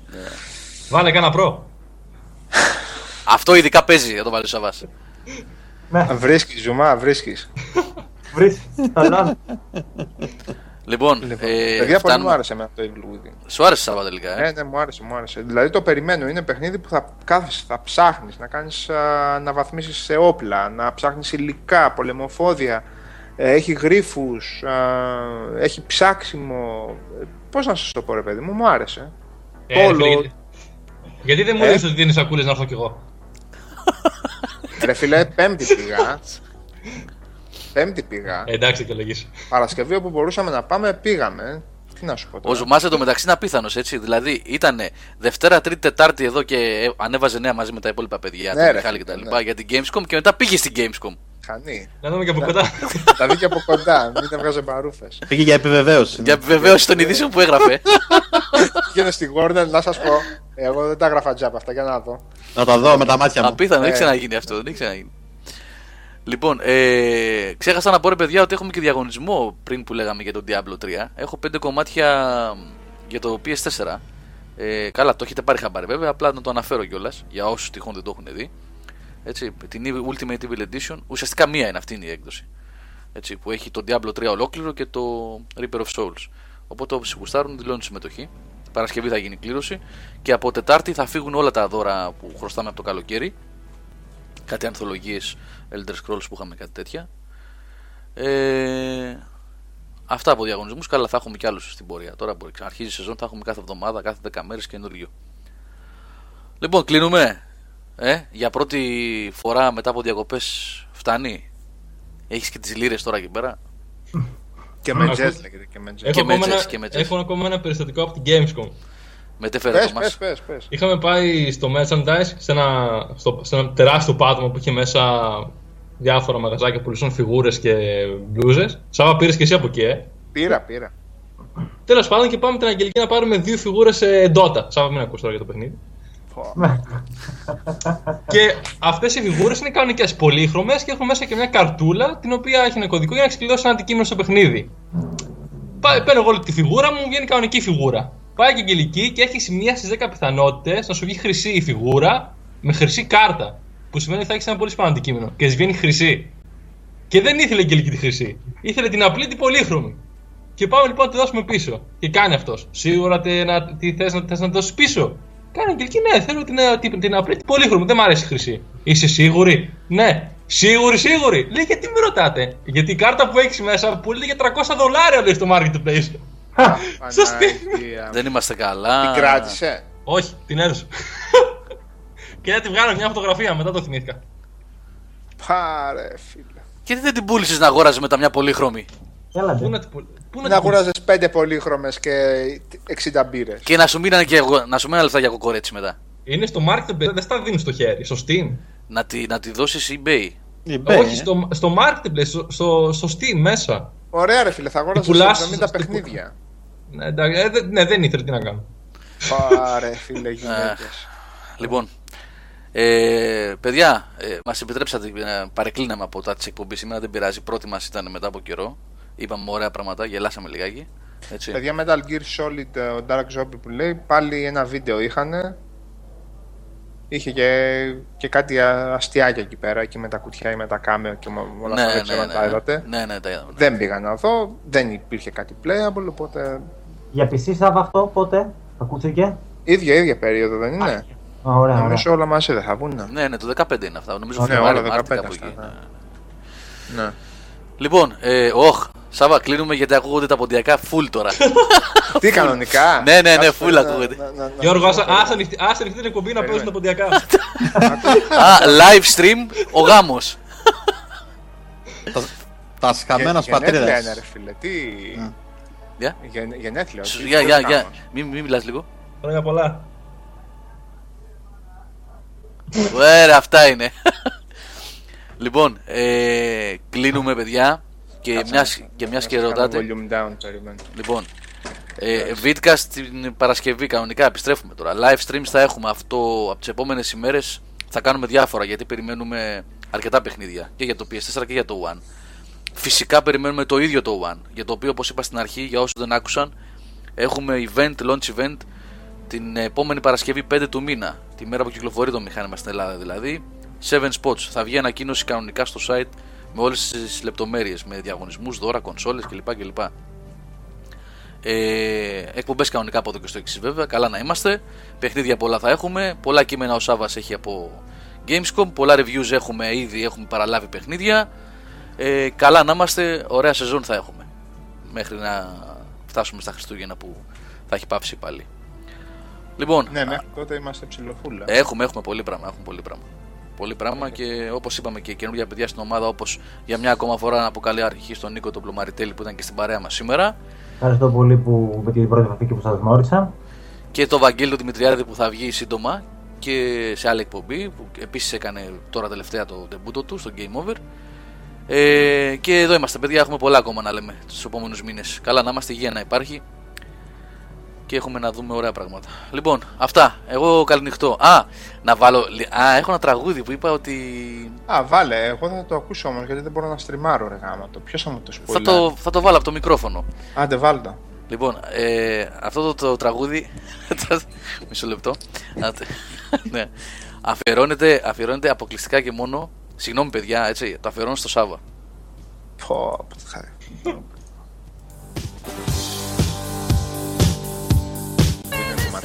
Λοιπόν, ναι, hot stuff Σάββας Καζατσίδης, ο ένας και μοναδικός. Λοιπόν, καλό βράδυ σε όλους. Ευχαριστούμε για την παρέα όλα τα παιδιά. Θα κλείσουμε με ένα κομμάτι άλλο τώρα που έχει διαλέξει ο Σάββας και... Να το ακούσετε, είναι πολύ ωραίο. Ναι, ναι, από εδώ και πέρα θα τα λέμε πάρα πολύ συχνά. Έχουμε ετοιμάσει πάρα πολλά πράγματα για το επόμενο διάστημα. Ετοιμαστείτε. Να σας πω, τώρα που μαζευτήκαμε και πολλά μέταλλα και μπυροκυλιές, δεν κάνουμε και κανένα κουπ, να πούμε... Κάνα coup de grace έτσι ωραίο και να κάνουμε καμιά εκπομπή της προκοπής. Θα κάνουμε. Πέρα Τετάρτες, Πέμπτες. Μέσα σε όλα τα άλλα θα κάνουμε και μια εκπομπή μουσική που γιατί σας το χρωστάω. Την εκπομπή για την τηλεόραση και τον κινηματογράφο την κάναμε. Εκπομπή για μπύρες. Ναι. Εκπομπή για μπύρες, ναι. Που σε λίγο καιρό θα είναι specialist το Σάββας. Κράτος εν κράτη είμαστε τώρα. Έτσι. Λοιπόν, ένα κομμάτι. Περικυκλώσαμε, Νίκο. Πήραμε και συν 10 στο ατάκα του. Το γύρω που είμαστε. Ναι, δεν έχουμε ελπίδα. Άντε, καλό παιδιά. Καλή νέα σεζόν, καλό φθινόπωρο. Υγεία σε όλο τον κόσμο. Υγεία. Να είμαστε καλά. Γεια σας. Καλό βράδυ.